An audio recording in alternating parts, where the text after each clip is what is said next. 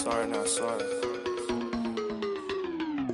Yo, welcome back to the Sorry Not Sorry podcast. I am here with Gator beater, baby. Gator beater, baby. Hey, man, I had people at the job this week.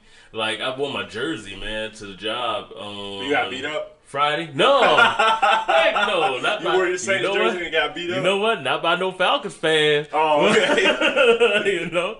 But man, so I went and everybody started asking me, you know, I got beat on the back of the jersey. So everybody started Oh, asking me, and this is the first time since I've been working there that people start asking me, like, oh, who is that? What player is that? I don't remember him. Yeah. You know? And I was like, oh, well, that was my, you know, my, my stage name. And all you got to do is say stage name. Oh, what did you do? Oh, so you did you? Yeah, hey, yeah, right. Well, hey, you know, I, I guess you know by my size, they assumed that that wasn't the case. So they started asking me, you know, what did you do? Did Yeah. you sing? Did you rap? They thought I was like a big Ruben Studdard motherfucker. Yeah. And I was like, you know, yeah, I was on stage at the little MCing, you know. yeah. So I was like, you know, that. that- hey, I had to explain it like five times. And the freaking like- CEO was like, hey, yeah, so, so, what does that mean? I wore this jersey to work twice or three times. The other two times, nobody said a word. This particular time, everybody wants to ask me about it. It sounds like they were being a little nosy. They were. They were. There was no Saints player by the name of uh, Beater. Beater. Yeah. and I mean, hey, I mean, but then again, they're Falcons fans. They wouldn't know. Well, you would think some of them would know, but you know. Woo, we got the brandy out today. Yeah, man, we got that good E and J VSOP blue We getting a little ratchet. We, And it's- we had the NJ uh, last last weekend, yeah, so I think man. it's becoming a trend now. Right, man. It's inexpensive, right? Which is always Right. Yeah, exactly, man. Fucks you up. Yep.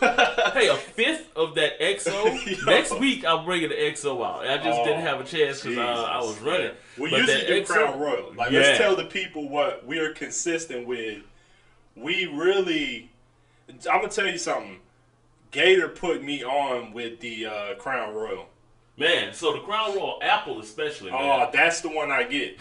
Not original, but Crown Royal Apple. And let's be honest, like Crown Royal by itself, it is kind of yeah. the taste, man. It's ah, fuck. It's the older I get, you know. I, I I thought I'd be as I got older. You know, you watch your uncles and your granddad drink that hard shit, Right. and I thought that as I got older, I would I would develop a taste for these robust, uh, fucking brown liquor and all that. But as I get older, man, I like shit that tastes decent. Right, and that's what that's what it is, man. You want to try to get something that's not gonna be like completely rotgut, like we used to call it back in the day. You know what I'm saying, like the ah. Heaven Hill and all that kind of stuff. Yeah. Like when you were younger, man, whatever got the job Bruh. done, you was trying to do. I drank So- henny. I drank henny for years. Like every time I went to, I mean, I did it for years. I I be at the bar. What do you want? Shot of You get a little shot of or Hennessy. Hen- Hennessy on, on the rocks with Coke. Henny and Yeah. Coke. And then I got into this.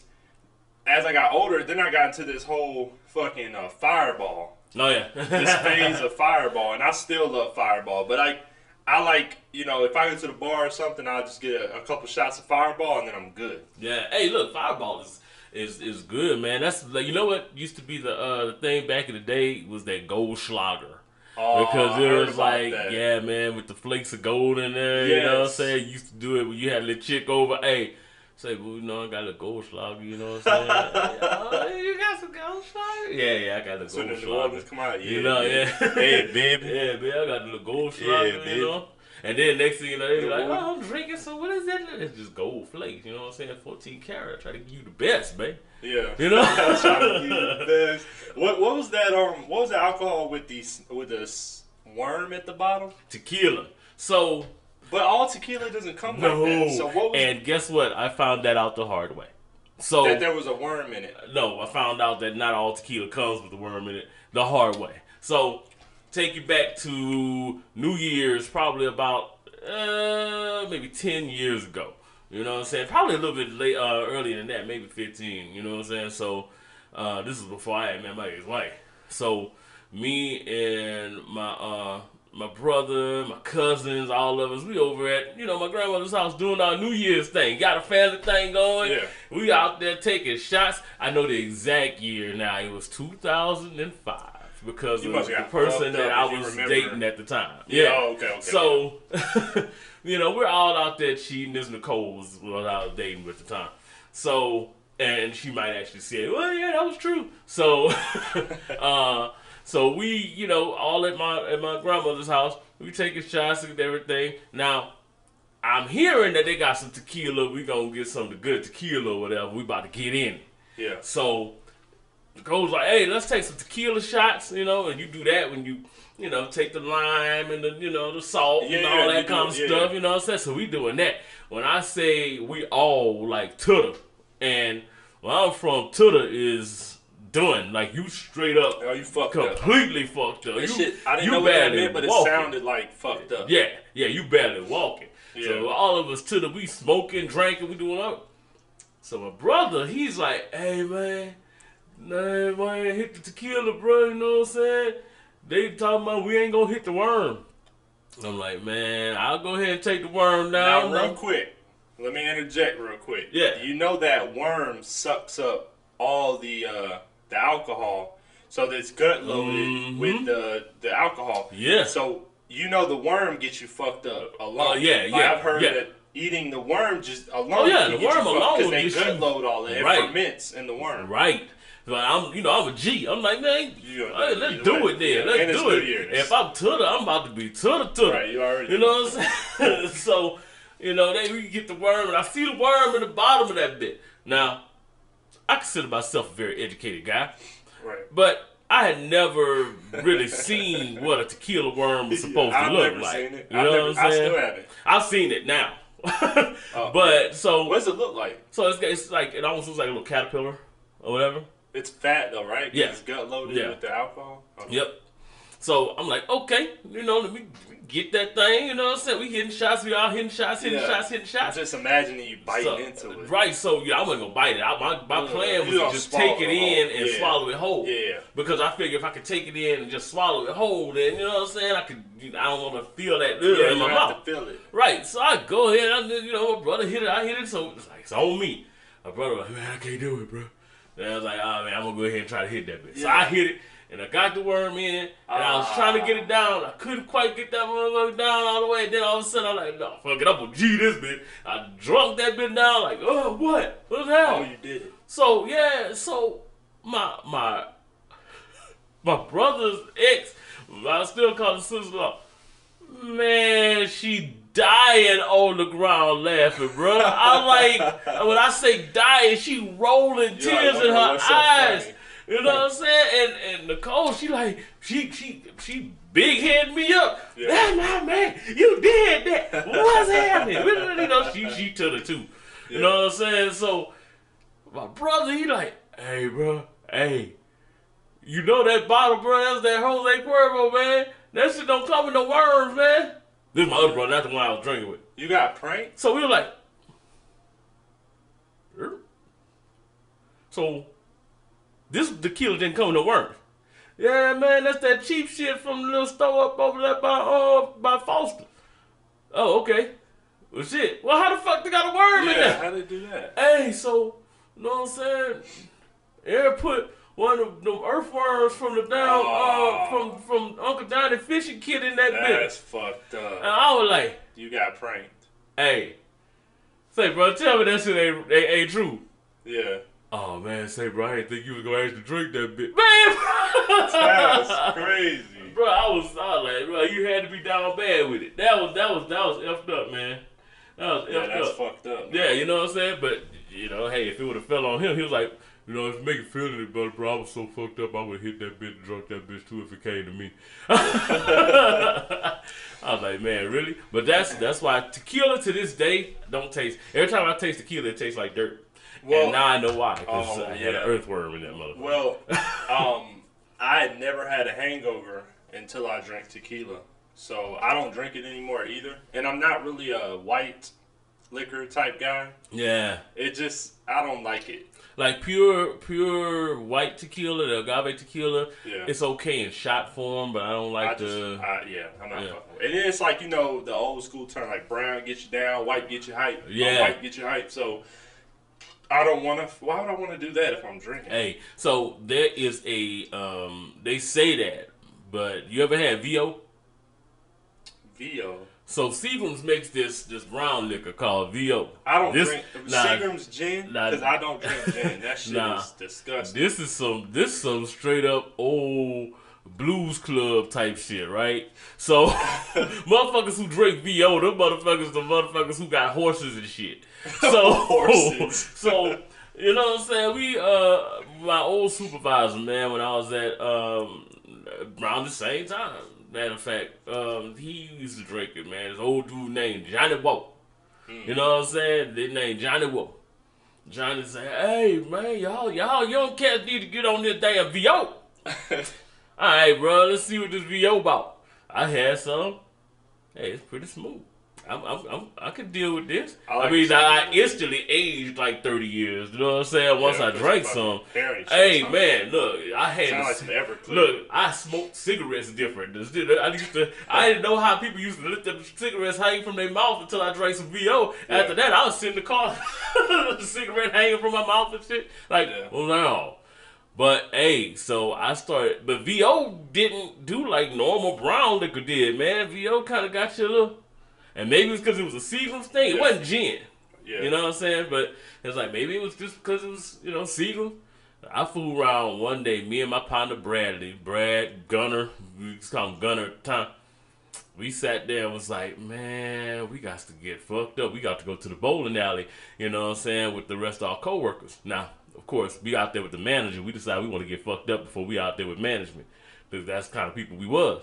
So he was like, "Hey, what we gonna drink?" So I had a uh, uh, one of those um, rock stars, and I had VO, Yeah. and I was like, "Hey." That's like so I- mixing the Red Bull with vodka. yeah, so I took the, the, the VO and took the, uh, but this was a whole lot stronger. Sounds like a bad concoction. it's a very bad concoction, bro. Rockstar VO. I never understood that, like uh, energy drinks with with alcohol. Hey, you know what? That's this the ultimate fucking. You want to be drunk and hype? Nobody wants to be. That, that means I'm in a fight. Yeah. Man, we we literally made like two 32 ounce cups of this shit. Yeah. And we was gone. When I say we were at the bowling alley, man, I got it on tape somewhere. At least I know I know oh, Hey, I Gunner got got, it on tape. I hope. I Stay tough know. Gunner on, got me on tape, man. I'm sitting in there with the bowling alley. I've got my hands up. I'm like, you know, getting hype, getting Yeah. all my people. You know, I got these, you know what I'm saying, Asian people on this side. Yeah, Yeah. go, go, go, go. you know, we was doing, that's that's the same night I was breakdancing against the triads. Yeah. uh, one of the clubs. There's some Asian people. They was out there breakdancing. I decided I want to get out there and break dance with them. You know what I'm saying? Yeah. We breakdancing to get each other. Man, but I called it a Megatron. After the after that, you know what I'm saying? Because it make you transform. Yeah. Yeah. VO and Rockstar. Oh, yeah. So man, my boy would always be like, "Man, you want to get some of these I like that, Megatrons, man?" I was Yeah. like, "Yeah." I'm just looking for another drink to put it on, cause uh, yeah, I'm not doing VO and, and Rockstar no more, bro. So we. No way. Oh man. So we're gonna get into the the the what do you call it? The uh. I guess we just get into the show or the meat, Yep, yep. meat and potatoes. Right, yeah, what story time's What do white people over. Yeah, story time's over. We spent, we spent there 15 minutes Right. talking about uh, alcohol. We sound like alcoholics, but uh, right, right, right. So I am reformed, by the way. Yeah, I'm me not- too, man. I'm no longer a, a, an see. alcoholic. so what's been going on with me? Um, yeah, I've been uh, I'm cutting. George found that out. Um, Yeah. I'm just drinking one beer with him today. Hey, so I'm trying to not guilt- bulking anymore. I'm trying to guilt him into drinking, try to guilt me. I was like, man, I bought this whole He's like, and it's platinum, so Right. this has less carbs. Right. this, that, and the third. I'm like, man, just give me the damn beer. I'll drink it with you, man. I'll drink one with you. But um, Right. yeah, so I'm cutting. Um, still doing the music thing. Still writing. Um, talking to a few uh, a few people that got some connects. We're gonna see if I can. Uh, eventually, I want to sit down with a label and kind of play some of my my reference tracks and see where I can go with it. Right. So that's that's Yeah. the ultimate goal right now. So I've just been kind of reaching out to the plugs I got. My whole goal though over the past two or three months is like stockpiling music, just Yeah, like man. recording every day, writing every day. Sometimes I write two songs a day, and I'm not saying it's all bangers, but the point is to just keep putting out content, and, and you know, I'm just noticing more songs that are you know more catchy, Right. you know, and that are hit worthy. You know, when you approach these labels, man, you really just want to. They're they're looking at you like, what can you do for us? like, what Exactly, can you give me? Like, I mean, we have songwriters, so I want to try to stand Right. out. So that's like that's important to me. So, um, And to be honest, a lot of these labels, man, nowadays it's not even the hits that they're as concerned with. It's more okay. Let's go ahead and get the content up. You know what I'm saying? If you got somebody who could write a hit song, a lot of times your album sells based on that one hit song or one or two hit songs you throw on YouTube. So if you just got filler content and stuff like that, as long as you can put something together for somebody, you know what I'm saying? Then you know, okay, well we got we got three bangers and the rest of them are you know serviceable tracks. You know, you throw was once something get hot. I know you done heard some BS stuff on the radio, bro. It's like the only reason you played that on the track, I mean on the on the radio, was because it was J Cole. You ain't play it because it was nobody else. somebody. Cause Right. I, I hear trash, but my thing is, I've been thinking so much. Like, you know what? Let me take that back. I stopped thinking so much actually.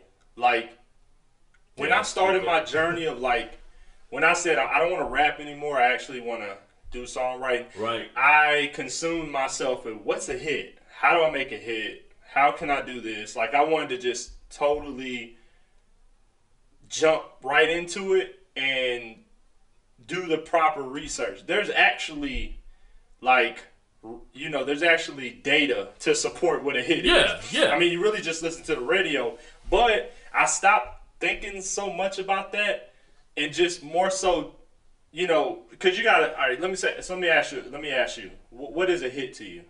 Well, to me, let me not go over the texture of a hit. Let me just say what a hit is. So a hit is basically a, a, a song that gains, you know, traction in the media and people, you know, tend to, you know, flock to it as far as replay and purchasing status. Well, let me rephrase my question. N- not the definition of a hit, more Right. so like what, what, what makes a hit? Like You, you, know, know, what's like so weird, dude? You, it's, it's hard to say because Exactly, that's you- how I feel. You know, like There's you no- might have something that you don't even think is a hit. This might be, you know, uh, whatever. You know, one of the the songs that we got a lot of feedback on back in the day was a song called "Fan Club," which we thought might have just been something we just put on the on the on the EP to just fill out the rest of it. You know what I'm saying? Because we really didn't think it was gonna do that. Yeah. But people were like, you know, it's stupid as fuck, which is why we like it. You know what I'm Yeah. saying? And that's that's how it is sometimes, man. Sometimes you know the hits are more determined by the the audience. You know what I'm saying? Well, you know, I I realized that uh really like uh um a hit song is like universally catchy. yeah, So like if you ever think back to like some of your favorite songs, there's quotables like you can kind of like I try to like if I make a song and then two days later I can't think of I can't quote anything from it because like I like my sister right you know your family and friends are gonna love your music yeah, you know they're not really a good measuring stick of like if you're good or not because right. they love you and they, they fuck gonna, with they you gonna say some shit. Yeah, man, that shit off the chain. Yeah, right. really. So my sister heard some music, right? And I said, uh, I waited a couple days and I said, Hey, what did you say your favorite song was? She named it, and I said, Well, what's um? I, tell me something you remember from it. She said, Oh, dude, like I can't even think of anything right now. So then they that that they that liked it at the it- time. Right, but if you can't quote anything from the song, like right now, if I was like, "Hey man, what's your favorite song on the radio right now?" You probably you could probably tell me the title, and I'll say, "All right, sing something from it." You'll be able to tell me something about that track, like you'll be able to quote something. Yeah, quote something from it. Right. But it's really that's really what consists of a hit is like the quotables. You know, a line that stuck out for you, and like I definitely took pages out of Drake's book with that. Because with quotables, he's a, a fucking beast. Oh yeah, definitely. Now here, here's one of the things though that that's a trip, and this this make you think. Can you manufacture a hit. What do you mean? And what I mean by that is, can certain voices endorsing a track make it a hit? Yes, but I tell you why. What why that is though? Well, voices. Yes, there are certain voice like Drake has. It's just a hypnotizing voice. Right. And not voice, not voice like that. But not name and term. popularity. Yeah, not in that term, but certain people endorsing your Yeah. track. Let's say, for instance, Yes.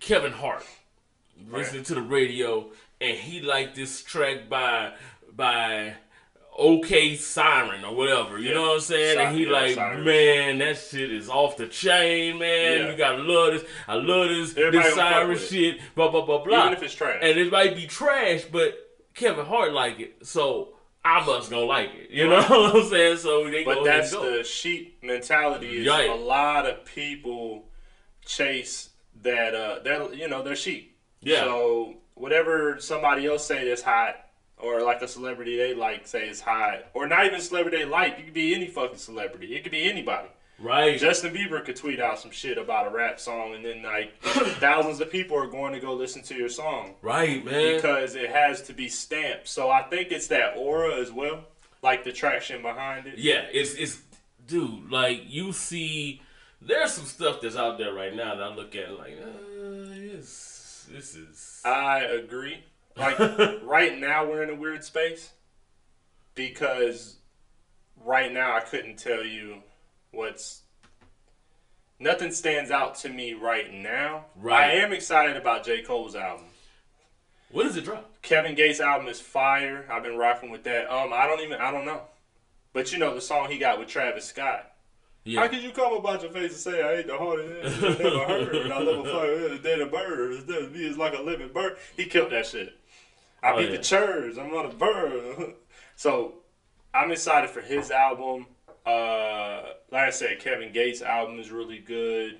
Um, you can only speculate that Drake's gonna do something soon. So it's like we got the pioneers in the game still Yeah. like doing shit, but I'm trying to like it's hard to think like out of the youngins like who's doing something right now like that's like that next generation that's gonna come up and I don't know. I been I told you um shit excuse me rhythm and flow you know uh Yeah. D Smoke, he won, um, and they've been promoting him, pushing him pretty hard. And he's like Kendrick, he's from Cali, he rap real good, make conscious music. Oh, Um, I, I feel like, man, I think he got a lot of potential, man. Um, but uh, yeah, it's a tough one, man. I don't know who's out right now. It's really doing it like that, and not to sound like narcissistic, but I just been listening to a lot of my music.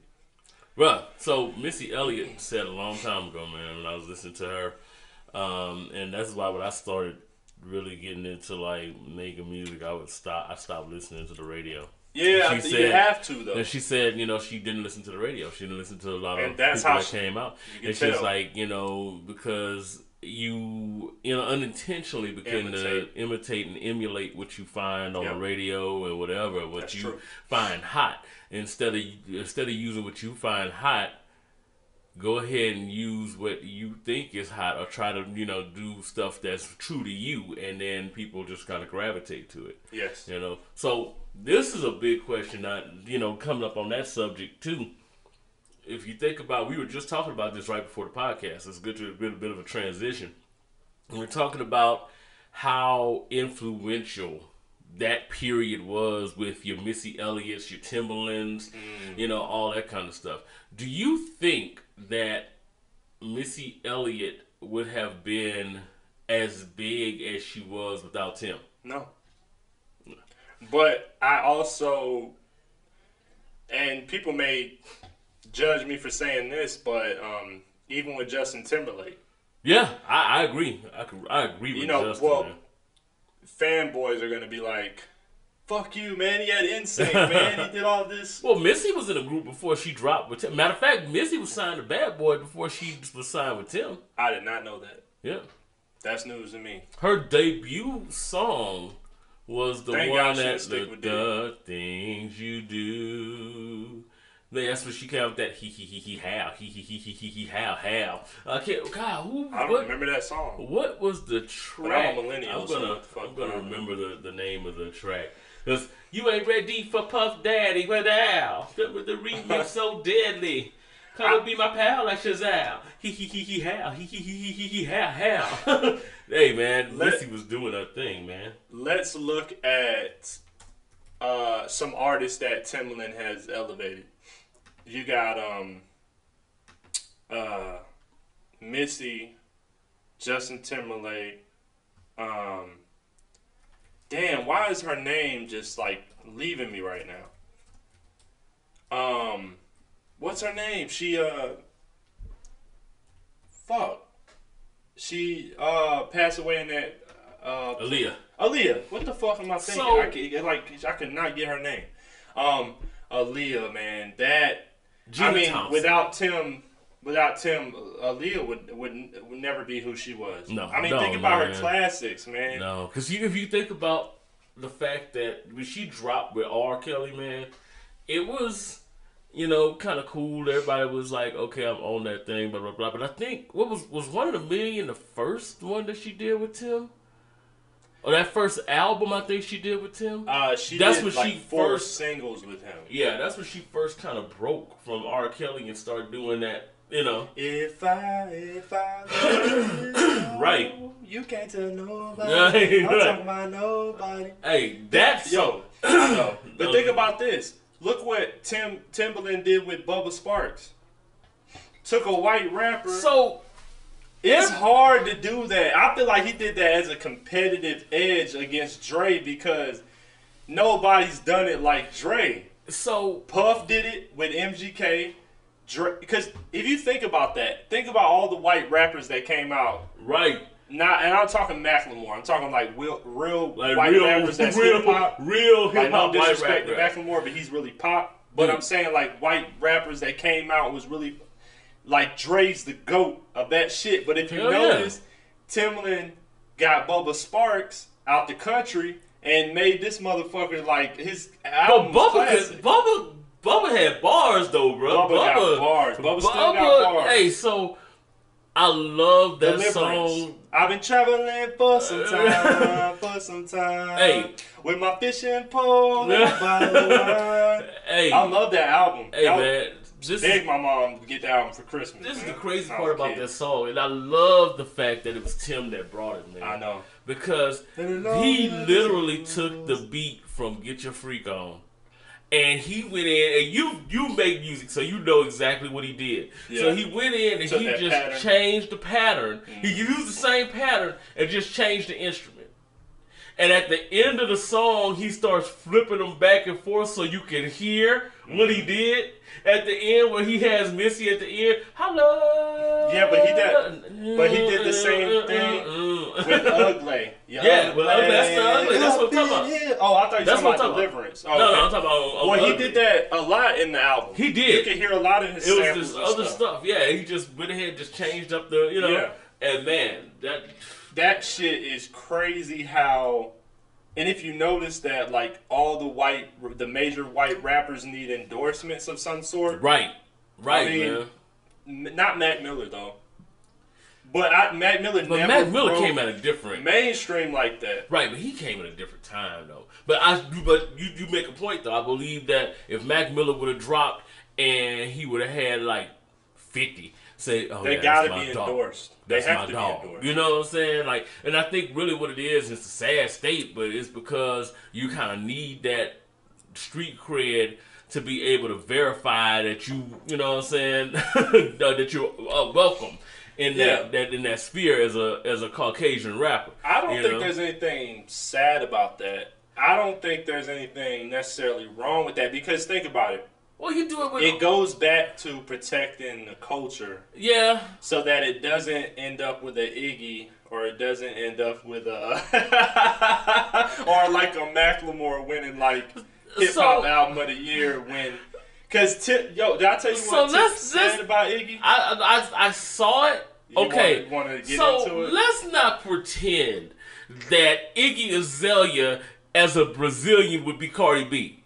Let's not pretend that that's not what's happening here. Well, you know what I'm saying? this is what this is what Tip said, and because when he came out and said that Iggy was like a blunder, I was kind of I, I was like, "Whoa, Tip, you a blunder. because she was a fucking major She- artist. He took a white rapper and did it on that scale, but he kind of expounded on that. He said that he didn't mean like a blunder in terms of that she wasn't successful. He's not talking about that. He said that from what he observed dealing with her personally is that she let it get to her head, number one. And then number two, when she saw that she could cross over into pop and that white people liked her, she stopped catering to the hip hop uh, fans. So then Tip, being such an activist in the black community and advocating for hip hop so hard, why are you looking? What's up? so Man? did Michael Jackson. I mean, listen. Well, he just felt some type of way. Like I, I, mean, think get that's it. what it is. He I felt some though. type He of way was because like, he yo. was the one who brought her into Yeah, and he's like, Yeah. for her to kind of appropriate the culture. She did kind of appropriate the culture. She came out very hip hop. You heard like her first Right, mixtape yeah. was very hip hop, and then she kind of started making the "I'm so fancy." It was like ever since she made that. If you put a hit on my table, bruh, I'm I'm taking the hit. You Yeah, know what I'm saying? that's like, like Tip is not a pop artist. Like Tip is not doesn't represent that. no, he doesn't. He really doesn't. So But, in a way, I mean, I feel he he's just coming from. feels like she. I honestly think that the fact I can see how it got to her head. Yeah, of course. I can definitely see that. how many people were bumping fancy? How many white girls in the club? Because it started out. Lead you forget. This started out with black girls in the club like. I'm fancy. Yeah. Girl, I'm fancy. You know what I'm saying? But they it- was only Iggy, but then the white people started saying, Oh, I'm fancy. And they kind of went on with it. And next thing you know, she got a multicultural hit on her hands. Hey, you can't I mean, we can't even like prosecute her for that because all she did was play her position at that point. Now, I can understand why Tip might be sitting there saying, "Okay, well, you know, and she let it get to her head and da da da da." That sounds more like it was some business dealing shit that was going down that he that turned him off. with her. Okay, well here's the thing. Tip claims he claims in quotations he just provided a publishing type of deal for her. Like can see that. publishing company, you can be under our umbrella in, Right. a, in a sense. Iggy was never Grand Hustle. She didn't come No, out and say I'm no. a Grand Hustle or whatever album, Right. you know, whatever. Uh, but I think that I think there's more to it than just publishing because he endorsed her pretty fucking hard, and everybody knew that Tip pushed her. Right, And without Tip, look where she's at now. And no disrespect to Iggy. right, right. I want to work with everybody in the industry, so I be trying right. not to. I be Right. trying not to say no fuck shit about anybody because Right, I would love to write a record for her. I'll write her a hit. That's not a problem. Exactly, man. Um, and I know what direction she should go in. But I mean, just saying, ever since she, and then he was on a Breakfast Club, and Tip said that, which is no shot, but Tip said Iggy had help. of course. But we, I mean, listen to the music. Like, let's just be clear, and we've addressed this already, so we won't keep going back to this. But a Right. lot of, and, and I've dealt with people in the industry. A lot of, a Mm-hmm. lot, a lot, a lot of rappers get help. Right. Because, so let me just make this very clear, and then we don't have to double back to this because I keep getting debates online. I keep getting people telling me like that's not true, and they name their favorite artists, and then they go, "Dude, they write their own shit." I'm not. Here's the thing: the really, really talented artists, they can rap. Like, look at Jay. Jay can rap really good, but I wouldn't. I wouldn't doubt that Jay had assistance in the hook department. I, not only would I not doubt that, but if you say as a rapper that you just did it all on your own and all this kind of stuff, Hey, I'm you not. have I'm no not saying help. that- I'm not saying there's artists that didn't because M, you can tell, you can clearly tell that M wrote all his shit. Yeah, but, but no, no. This is this is what I'm saying. You if you say that as a as a as a rapper especially, and then at the same breath, you looking for beats. You still had help because if You your beats is trash, Yeah. yeah, if your beats is trash and you ain't got no production going on, then you need help. You know what I'm saying? I get that, but And I don't know I don't many rappers who just do their own beats Yeah. and do their own. I mean, Well, I, we did. Big but K.R.I.T., uh, K.R.I.T. does his. Big I David too Banner. I started out. Yeah, I me did too. My group Yeah. did too. Uh, Big K.R.I.T., uh, J Cole, I think. Banner? He, he engineers his shit. I Yeah. think. Um, but here's the th- and I don't even consider that help. Like getting a fire beat, I don't consider that help because, like me, I, I'm not gifted in making beats. I can write. Right, I right, can right, right. write.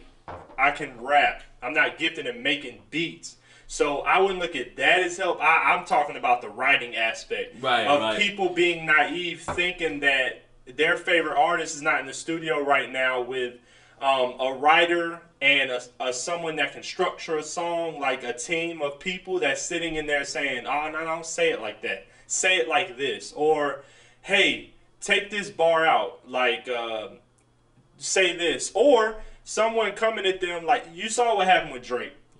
Um, he it, Drake did what artists, what rappers have been doing for years, and the only thing different is we're in the age of social media, so it just got pushed to the limelight. Right. But him working with Quentin Miller on a couple of songs, Quint, see that's the thing, and, and that's and I want to challenge people. You're Drake, right? You make millions of dollars a year, right? You write you write a lot of your own shit. Like Drake is a writer. Drake's writing songs for Kanye, and I don't know a lot of other artists. I don't know his dealings in the industry, but I do know about Kanye. Right. And he's he's written for a couple other people that will remain unnamed. But my thing is this: you're Drake. You're making millions of dollars. You wrote, you've written hit records. You could write a hit record, but Bob approaches you, or in this case, Quentin approaches you and says, "Hey man, um, I want you to hear some of my music." You hear it. You're like, "Hey man, that's that's kind of hard. I Right. like that." He's like, "Well, hey man, um, I don't want to be a rapper. You're one of my favorite artists. Why don't you do it?" Matter of fact, go in the booth and just see if you can do the hook. How many times does this happen every? And, and you know it, and I know it. You know what I'm saying? Because we've been in the industry. But how many times does that happen daily? You know what I'm saying? Where you have how many albums that are on the top ten right now that that scenario happened at least two to three times on well those tracks that they have on that album, where somebody brings in a song and they're like, okay, this song is nice. I can't spit worth a damn, but the hook is catchy, all that kind of stuff. Hey, you know, and and I know this for a, a fact. Hey, Wayne, why don't you do this hook Right. that I got on here? Just say the hook over again and just put what you got to put on there. Yeah, you gonna deny a song? Right. You're you gonna know? deny a hit. Yo, uh, you telling me, you're, if if you're a manager listening right now, your artist was approached with fancy, because Iggy was approached with fancy. Right. Shouldn't fucking write that record. I mean, let's just be honest. Your artist is approach. Your female artist is approached with fancy, right? You meet a girl. She's like, y'all link up. She comes in the studio and they say, well, "Let me hear what you got." She plays fancy, fucking hit, banger. You you gonna tell me to my face that you would give that to your artist and be like, "Look, I know you write. I know you write some shit, but hey, this is a hit, and it's not gonna go anywhere if you don't push it."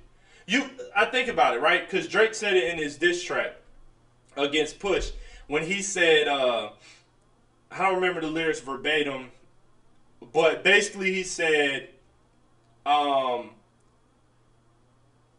damn, what was the uh, what was the bar when he was like, uh, oh, when he was like, you, uh, damn, you got, uh, you got hits, but uh, damn, he said Quentin Miller couldn't make a hit, like it was him. Right. Right. Uh, damn, let me think of, hold on. I can't think of it either. I know. Let me think of the bar. Let me think of it. Let me let me get the bar. Um, cause he said, uh, someone making me hit sound like, uh, sound, someone who can't, you know, hit sound like they need me.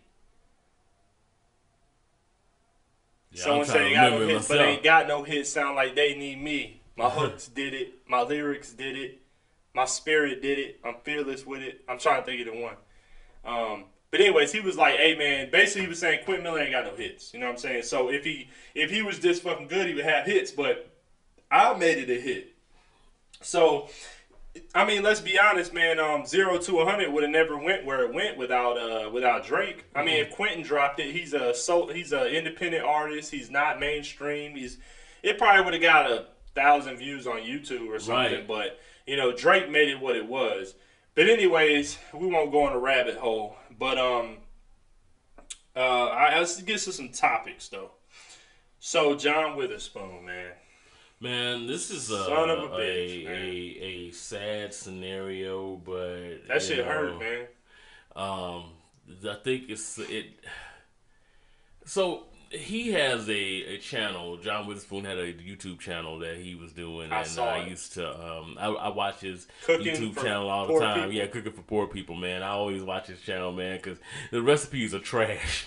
but but what he's doing, man, is he's doing stuff. It is funny how he's doing it and how he presented things, and uh, you know, it, it was he did a gumbo this weekend, man. Um, like two days, it was posted two days before he passed, and uh, you know, he had did this gumbo, and you know, I was like, bro, that's not how you make a gumbo, dog. But I get you. I, I, I, I, you could make a po man something like that. I, I get what you're saying. I get what you're trying to do. But um, you know, me being from Louisiana, like, no, don't do it. But Yeah. um, man, it was just surreal though. Like, like I just saw this video like a couple days ago, and he was get passed. And in that video, he looked like he was sick. Well, I saw this. I don't know if you you could tell me if this is true if you know, but I was on World Star and it said that uh, they posted a video and it was like cooking for poor people episode hours before he passed. Yeah, Like he did one. I don't know if he dropped it. Maybe dropped the video. I think he dropped it. Must have been a little while. Yeah, but I looked in the video and I don't think I didn't I did not think he looked sick. I think he just he's getting older and we don't see a lot. We don't we didn't see him out in the spotlight too much. So when you see him, you're like, damn. Like you know when they put out that picture of Ali, yeah, um, and Ali had cataracts, like his eyes were glazed over, Right. and like you just saw him in a way you haven't seen him because you haven't seen him. So when I saw the pic, because after he passed, they released the picture. Was like, this is what he looked like before he passed. I'm like, fuck. But if you think about it, the man's like eighty something years old. yeah. So but John Witherspoon is had old. that dark patch on his eye. and That's usually a sign, I believe, of some sort of kidney issue. So, well, was- what did he die of? Uh, I don't know yet. Uh, I don't think they've really released. They didn't release. Yeah, Let me look it up. You you can talk. Let me look it up. yeah. So yeah, it was sad, man. Just to to you know to see what he meant to you know he's always pops, man. Like you know whether you're Craig's pops or you're the Wayans brothers pops or you know what I'm saying he. He was always that guy, man. He was funny dude. man. Only of the- seventy seven too. Yeah, man. One of the last things I saw him on was Joe Rogan, man, with him and his son. And you know he was hilarious on Joe Rogan, man. That was that was that was funny, you know. Um, and I know they're gonna probably talk about it on the next Rogan show too. But man, it was it was sad, man. Um, I, I saw a meme out there. You probably saw it too. And I, I found it funny where he was like, "So is Pop's funeral Friday, next Friday, or Friday after next?" That's a good one. And uh, you know, I you know, some people are like it's too soon, and I was like, nah, he would have died laughing over that. You know what I'm saying? Because that's you know just my impression of him. That was the type of person he was. You know, he was just a comedian. He was he's been in the entertainment industry for a long time. This isn't like Yeah. a we know him as pops, but I mean, He's a stand-up He was a stand-up comedian back in the day, with man. Richard Pryor. Right, Richard Uh, Pryor, did- uh, Redd Foxx. Did move, yeah, did some those did guys, man. Richard. Um, it says that his funeral is on November fifth, Sunday, Monday, so Tuesday. Yep. Um, it will be held in Los Angeles. Um, and I just want to read a quick excerpt. Uh, X, fuck. When I be drinking, man, I can't say a goddamn thing. you ain't drink that much though. I man. can't drink anymore. It says uh, comedy great Witherspoon was born in Detroit in 1942 as John Weatherspoon. It says Weatherspoon. John Weatherspoon, yeah. Um, he launched a stand-up comedy career and began acting in the late 1970s with guest starring TV roles, making his future debut in the 1980 uh, The Jazz Singer. Yeah. Witherspoon appeared in numerous films, including Hollywood Shuffle, Boomerang, Vampire in Brooklyn. I remember him in, Van- in Brook. I, he was in Little Nicky. Yeah. He was the blind man. So- no, no, he was he blind or he's playing Yeah. blind? So Hollywood Shuffle.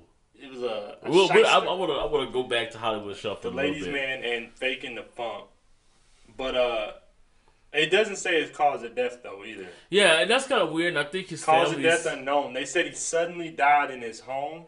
Yeah. Uh, in '77 though, like so I'm sure the autopsy will come out. I mean, you don't just 77. Yeah, is like uh, if you're fucking 16 right now, you're thinking that's old, but that's not that uh, that old to like suddenly die. That Right. would be like um a pre-existing condition that would cause you to like. That's why I said when I saw that dark patch over his eye in that video, I was like, man, I wonder if it's some sort of kidney I think he was hiding thing. some shit. Like he wouldn't come out. Maybe he wasn't saying yeah what was going on, and I, I think maybe the family doesn't want to get into it too much and all that kind of stuff. But yeah, um, you know when it comes to stuff like that, a lot of times you you know your families and stuff are real private, so that could be what it is. They're just kind of like you know I don't want to get into it. Yeah. But that's sad, man. I mean, he was he, he'll definitely be missed, man. Now he was actually in the process of filming the new uh, season of Boondocks as well. So, you know, I, I, guess you know, uh, or in the overall picture, it doesn't matter. But um, you know, I'm interested to see where they're going to go with that, um, with him not being there because. I mean, to be honest, man, you, you there's certain people you just don't replace, and I, I don't know if you could replace John Weatherspoon in that scenario. Uh, Um, Friday. No. So he's and and that's, that's another one. They're they're filming the next Friday. I think it's in pre-production right now. Okay. do they have? Did they already have his scenes? I don't know. That's in pre-production. So I think that movie now in that scenario, I think that's a, uh, and I hate saying it like this because it might be misconstrued, but I think that's a um, a bonus for that movie, and I think that'll push that movie through. That'll actually uh, you know make that movie actually finish happening because right now it's been going and then it'll get into production delays, then go and then production Yeah, it's delays. been a lot of shit, but I think Chris Tucker um, Yeah. saying that he, you know, that he didn't want to do it. Well, then he then he came out and said he would do it. He Mhm, said he yeah. didn't want to do it. Um, but uh, here's the thing, though. Um, in the ne- next Friday and Friday after next, Pops, uh, his dad actually didn't play a major role. He was kind of uh, a supporting actor on there. Pretty much. So I guess the good thing. In but they're gonna the address movie, that in the movie. They're they they I they mean, have yeah, to they address probably- him yeah, passing of in course, the movie. But you I think that um, they don't necessarily need a whole lot of cameo from. It would need a whole lot of cameo from him. Maybe they already got some good stuff. They've already filmed and stuff like that. I mean, he said he's been working. I think it's in pre-production though. I don't think they finished. I know they were doing a lot of um, what they called um, pre-dailies, which is Yeah. like you know them coming out and doing like you know reading scenes or whatever, and then the writers take what they get from those scenes, stuff that might have worked, stuff that didn't work, and go back and rewrite and do you know stuff like that. Um, I will say that now I want the next Friday movie to be based around his funeral.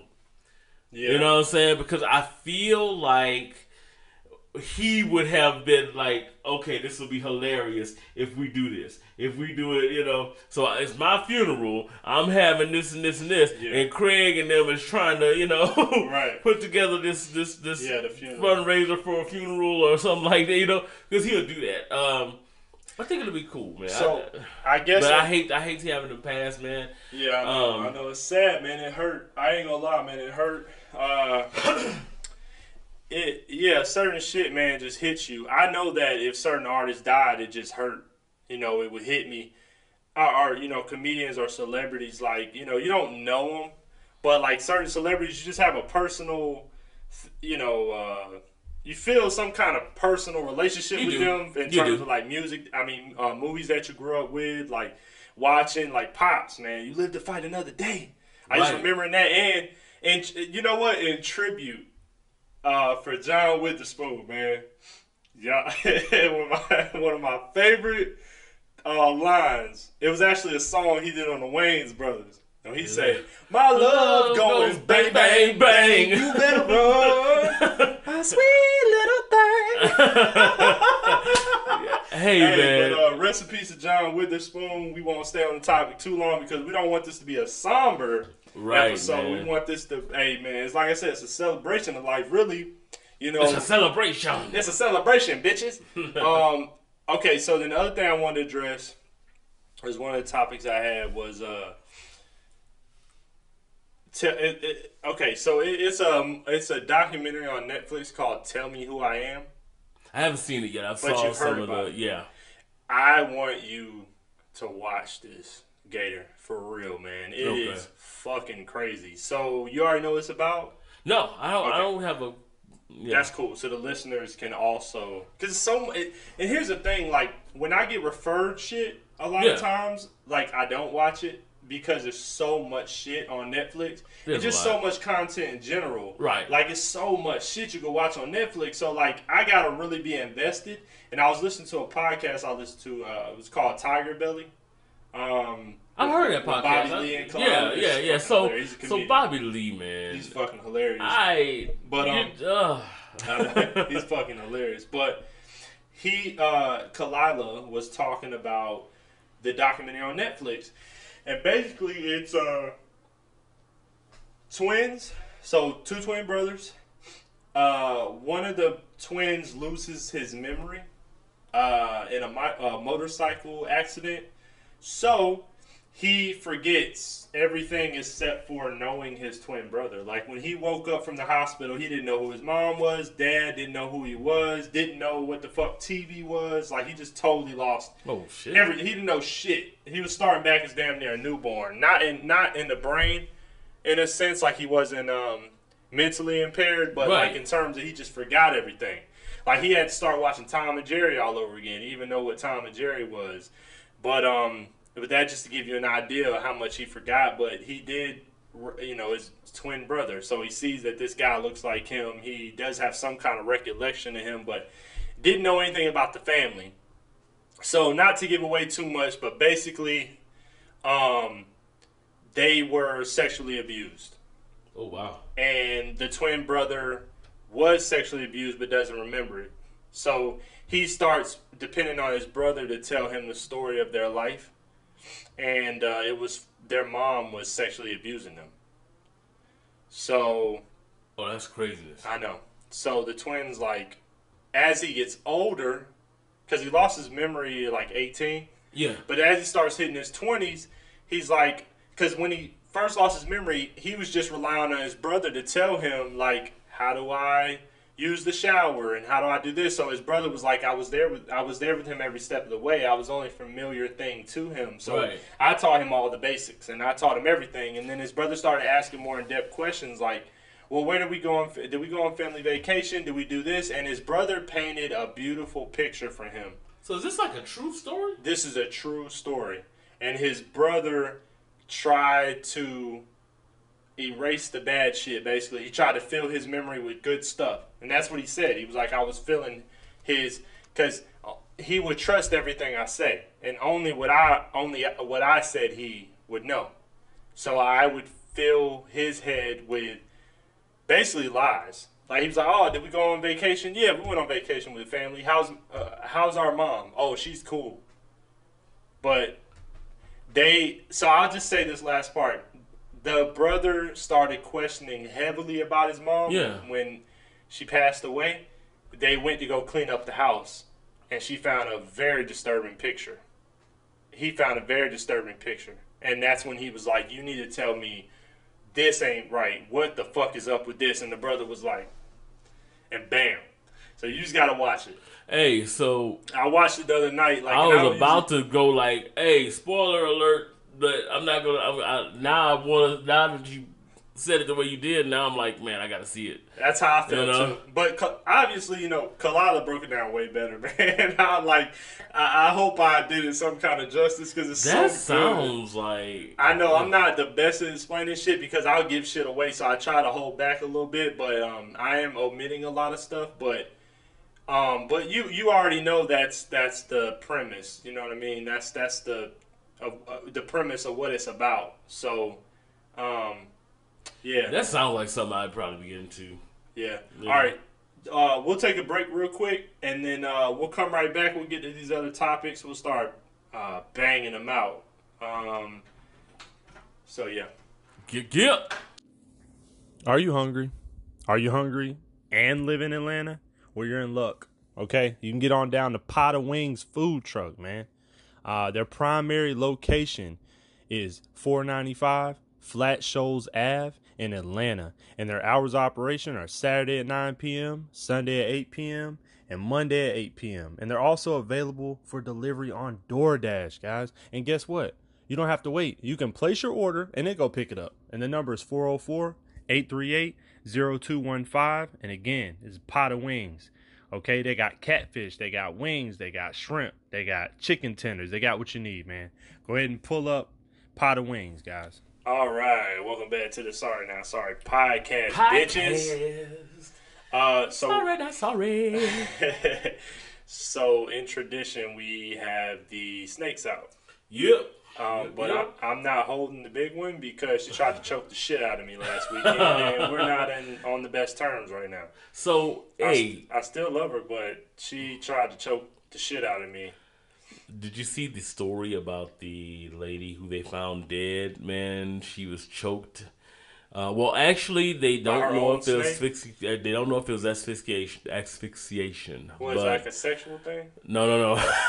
There's I don't like know why. if somebody like choked somebody out or whatever, I they, thought that die was a from sexual choking. thing. No, no, no. Well, well, it can be. Yeah, Asphyxiation? Yeah, it can I've be. heard of that as like a you choke yourself while you masturbate or something. Yeah, they put like a bag over their head or some shit like that. Yeah. hey, but that's not what happened with her. There, there's other forms of asphyxiation. So, no, but what happened apparently was, uh, well, they don't know what happened. They don't know if the snake did it or not, but they know that she was found unresponsive and she had a eight foot reticulated python wrapped around her neck.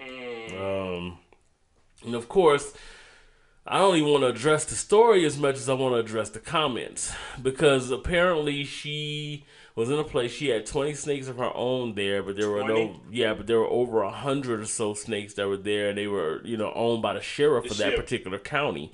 So the, breeder? I think the, the the sheriff was a breeder, and she was breeding some of her snakes with some of his stuff. Well, that makes Um, sense. Yeah, 20 um, fucking snakes. I right. thought she was living in the house with 20 snakes. Right. I mean, nobody lived in the house. Yeah, nobody lived in the house actually. It was a house specifically for just breeding snakes.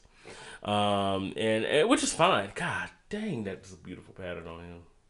But um but yeah, so um it's, it's it was sad to see. Uh, it, it hurts people in the reptile community to be honest because people look at that and of course the comments were like oh well that's what you get for having a snake you know Yeah. and all kinds of you know craziness man um if you have a snake that's over six or seven feet uh six feet is usually my my ceiling when you handle that snake it's best that you never do it by yourself um and what I mean by that is, you know, if you're going to neck a snake, which we call necking when you put it around your Right. your neck or whatever, uh, yeah, you want to make sure that you got somebody there. Um, to be honest, I saw a lot of people saying, "Why would you put that thing around your neck?" Blah blah blah.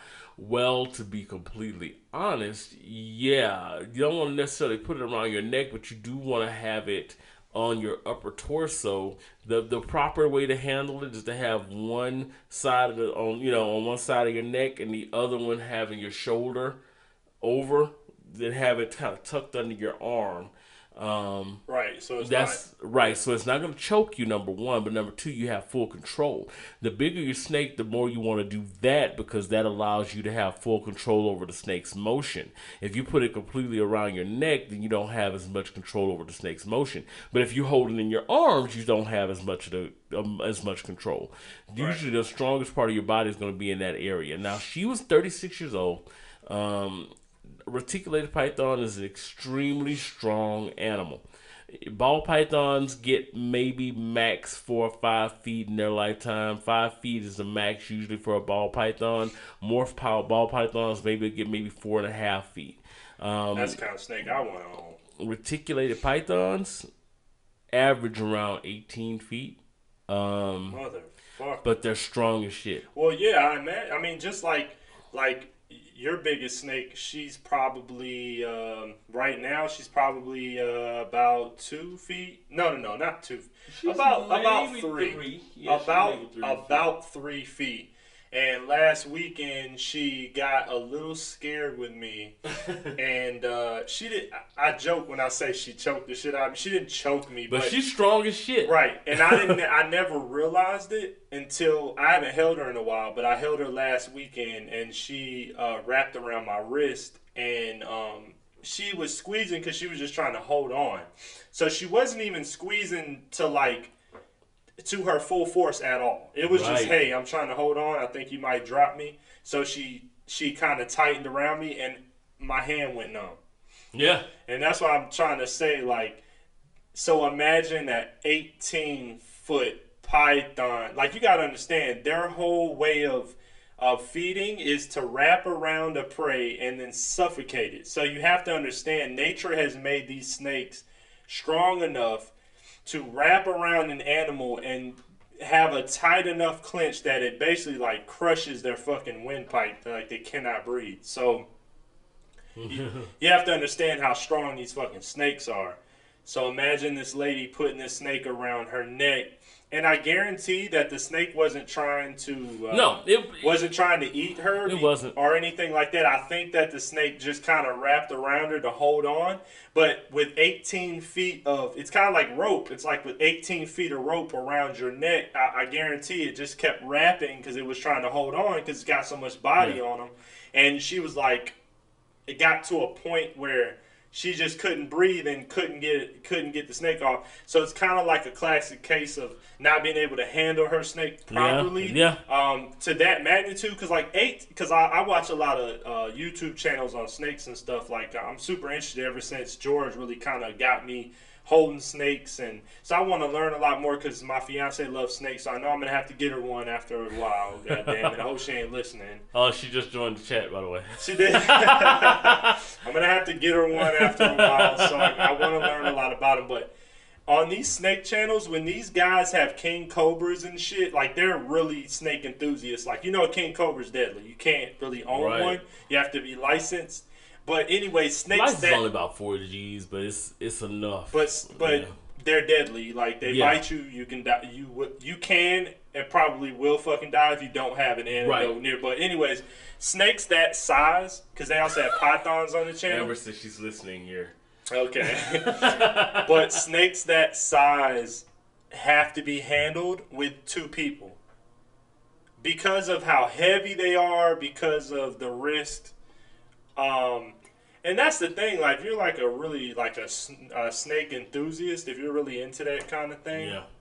then yeah, all power to you. But just understand that when you go to clean, you need to be calling your buddy who's also into snakes, like, hey, can you come help me? I, Yeah. I need to get this snake out, and I need to put my snake in like. Cause like there's a certain size where it's just not really fun to play anymore. I've Right, right. that. I mean, when you when you're dealing with, um, now the one she had was eight feet. Um, now it's a reticulated python. Now you felt how strong this one is. Yeah. Okay. Reticulated pythons are a little bit more aggressive. Um, they are, and I don't think that the snake tried to choke her. I really think that once the autopsy comes back, it was gonna be more of a scenario where she just had like a heart attack. Uh, like sexual. No, I don't know if it was sexual. She didn't Britney Spears it. When you said that word, all I think about is sexual now. The fucking uh, what was it? asphyxiation? Oh yeah, She, you know, all she did was wrap the snake around her neck, get get the little vibrator or something, get a little masturbation. that's that does jumping. happen though. I hate to say that, but get um, them choking while yeah. she's stroking. Exactly. I just played. yeah, but hey, but you, but you, but you know what? I think she probably died from like a heart attack or something. Yeah, I Just- guarantee she Just like yeah, she just freaked out. I I, freaked think I told you the story last week. I think I told you the story last week where I had a guy that I went to, um, and I think I shared it on the podcast. We had a guy that that I was at a car show and he wanted to, you know, be big and bad. And, you know, since he Oh, saw yeah. we had all the girls saying, "Hey, let me play with the snake," Oh, blah blah blah. snake. Let me take a picture with the snake. And once it got around the neck, and the snake wasn't trying to hurt him, snake was just on. trying to hold on because Yeah. it's like, oh shit, you about to drop me. And you know, dudes start panicking. I guarantee you that it was a scenario like that where the lady just kind of panicked. I don't know what if once the autopsy comes back that that's what's going to be. Um, but if you're going to, this is my only thing, and I'm not saying that this lady didn't know because apparently she had 20 snakes, but that doesn't mean anything. That doesn't mean To be honest, you know, um, It, it don't if- take but one slip up or Right. one day where you, especially with them kind of uh, snakes, man, where you kind of slipping. It don't take but one, and that's why I'm so careful. Like today, I got the the little snakes out, and even though they're little, like at this point, it probably wouldn't hurt too bad to get bit by them. I don't want to get bit by them, but right. you know, I still ask the right questions. I'm like, should I do the hook? I'm Should still I not do nervous. I'm still nervous about getting bit. You know what I'm saying? Yeah, I you just gotta, you know, you understand the risk, you accept that. So it, it kind of comes with it of like, if you have a snake or one, or like two or three, you know, like Gator, he's got three of them. I think he understands the risk of like, he could get bit. It could happen, but he's doing everything he can, taking the right precaution, respecting his snakes. You know, and that's why before we even started after the break, I had the other babies, uh, the other little snake. She's not a baby anymore, but uh, the little snake, and Yeah. she is in shed. So I told George, I'm like, you know what? Even against his wishes, of like, hey, you can hold her. I was like, you know what? Let me respect the shed because she's Right, blind. right. And yeah, maybe she won't bite me, but if she's blind and can't see nothing, I'm gonna respect her and say, let me put you back in your where you feel comfortable.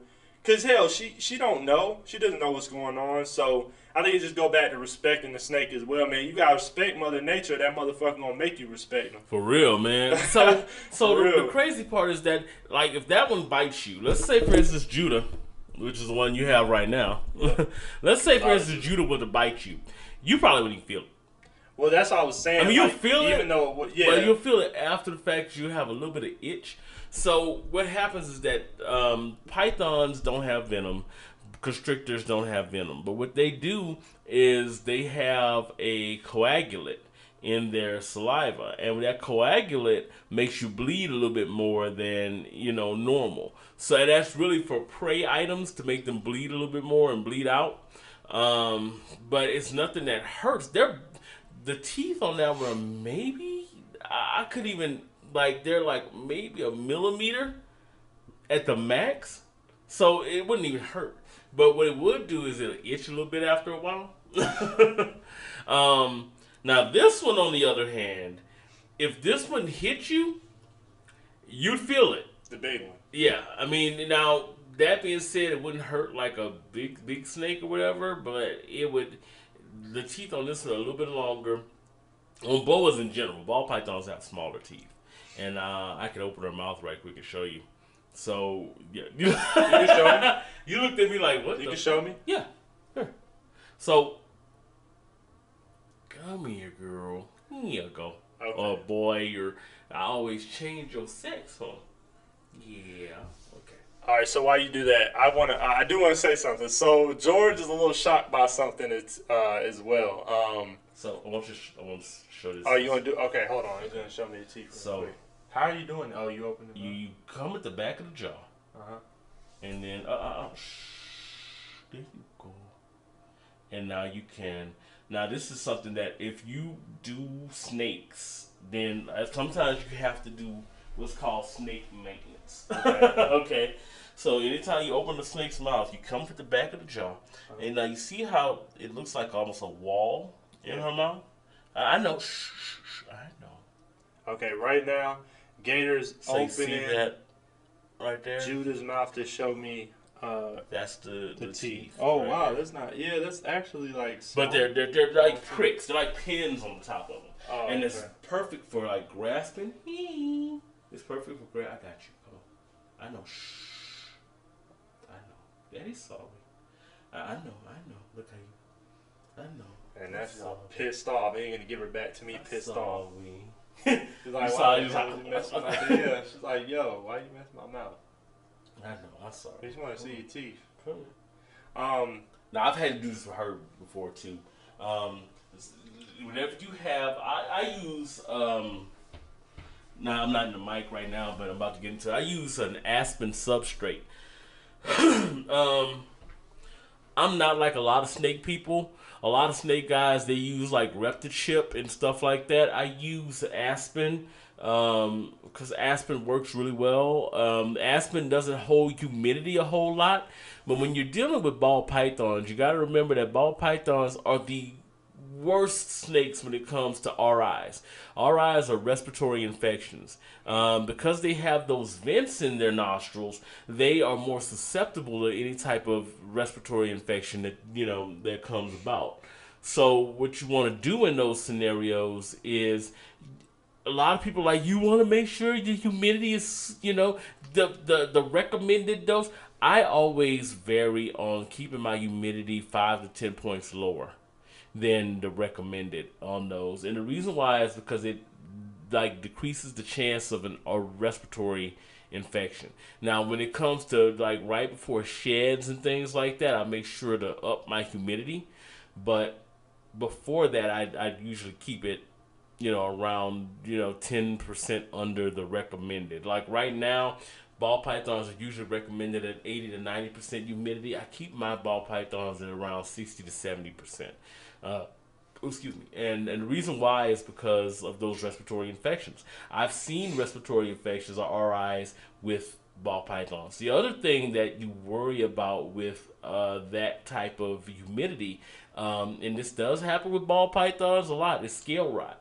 Um, there a lot of times because you have some ball pythons who like just like Jordan, who'll sit underneath that bowl all day and just chill. Sometimes you know they'll sit in that one spot all day and they'll that's all they do and they'll end up urinating there and doing all that kind of stuff. And sometimes they will get that's those. common with reptiles. My Yeah. my beardy got uh, tail rot. Yeah. I told you I was treating it. Right. I, had, I treated it for about a week with uh, um, a type of neosporin. Right Um, now, did you lower your humidity in there when once it happened or? Yeah, I took the water bowl out. Yeah. Um, just started feeding the beardy manually with water because Yeah. the water causes a lot of humidity. Right. Um, but every now and then I go in there and I spray around with the water since you showed me Yeah, that to yeah. kind of raise the humidity. Right. But and a lot of people don't know that, and because and, and this is the issue that we have with a lot of people who deal with reptiles who are online. Now, there's a lot of people online who know a hell of a lot more about snakes than I do. They know a hell of a a hell of a lot more about breeding and about keeping snakes or whatever.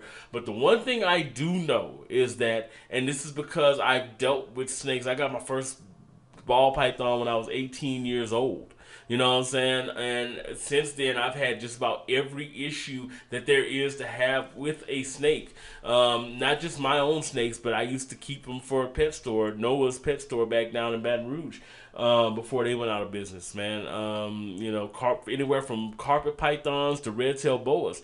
What I've learned is that, you know, a lot of the stuff that they put online about how you keep snakes and what you do with them it's all speculative uh, you know there are basics but after the basics then you just go i mean i've i've i'm not saying i'm the best but i've had a successful run as far as how my snakes look how they you Same know thing with a are beardy. active right yeah Same thing with a beardy, where they told me keep a light on at all times. They had to have a light for the night, uh, which is like an infrared, then a light during the day, and then I realized, no, they actually, because you got to think, think about your your reptile and a natural habitat. Right, the fucking sun ain't out exactly. all damn day. Why would exactly man so you know, and I noticed some changes with my uh, my bearded dragon. So I actually started changing out the uh, like at night. I cut the light off.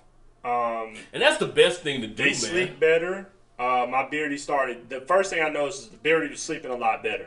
Uh, it was cooler in there, um, and then you just kind of want to give them a break from all that that um, the UV rays and stuff like So that. So that's a big thing with reptiles is that UV. It has nothing to do with the brightness. A lot of people think that the brightness is actually what keeps those those animals up. Their skin doesn't sense the brightness. Their skin is picking up the UV. Right. So if the UV is going, even if it's a night light and it's a UV night light, they're thinking that it's daytime because their skin Right. is processing those UV rays like, oh, I'm up. This is when I'm supposed to be moving around. So it's better to just go completely dark. she sleeps like a baby. When Yeah, I started cutting, and I bet you during the nights- day she has more energy. Yes. She's eating better Yes. and all that kind of gotta- stuff. Yeah. You know, you gotta try to get your reptile accustomed to your lifestyle, especially if you want to play with your reptiles. Right. and you definitely want to try to get them on a schedule that's going to be conducive to yours. Um, but once I start cutting the light off, like now, when the light goes off around like uh, I do it every night, same time, it's usually like 8:30, 9 o'clock. She goes right to bed. So as soon as I cut it off, she'll either go in her hide and go to sleep, or she'll look at me, and then she'll go to the side and just go right to sleep. And uh, she got her weird little hands. She just puts them to her side. Uh, Amber hates when she lays on the side. she just looks really weird. But yeah, man. Um, man, we can talk about this all day, man. Enough about that. Hey man, But, um, you know hope what I just realized, dude? Man, I just realized that I'm a snake enthusiast, Yeah, right? you really are, and that's So- the thing. uh, That's why I want to start a channel for you.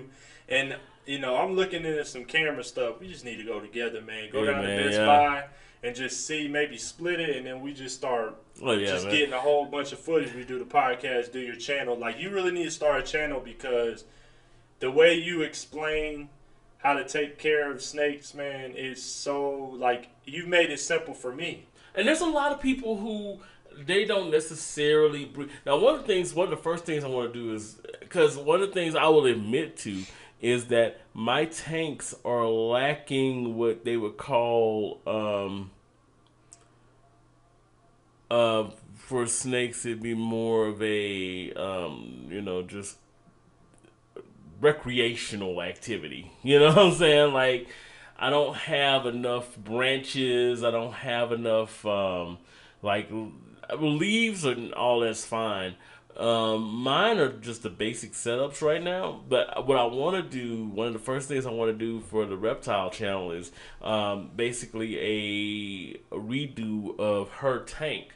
Where I put um, the background, I put the the branches, I I, put all that, that, kind of stuff. Yeah, yeah. Um, and, and for those too, that's how I did hers. He has Yeah. like a rainforest background. Yeah, that's what I want to do. I want to do more of a rainforest. Well, the, the initial background that I was gonna do, I'm gonna do a hot side hide and a cold side hide.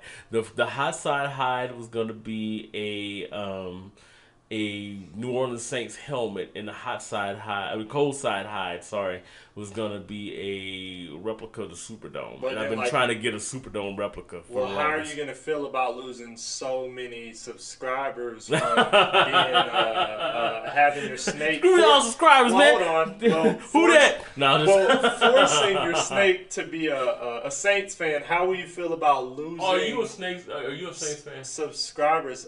I, I Look, just look, that confirmation. I don't know if she is. But anyways, we'll move on. Uh, you're forcing your snake. Uh, it's not cool. But uh, so I was telling George, uh, just let listeners know, I'm doing the man weave.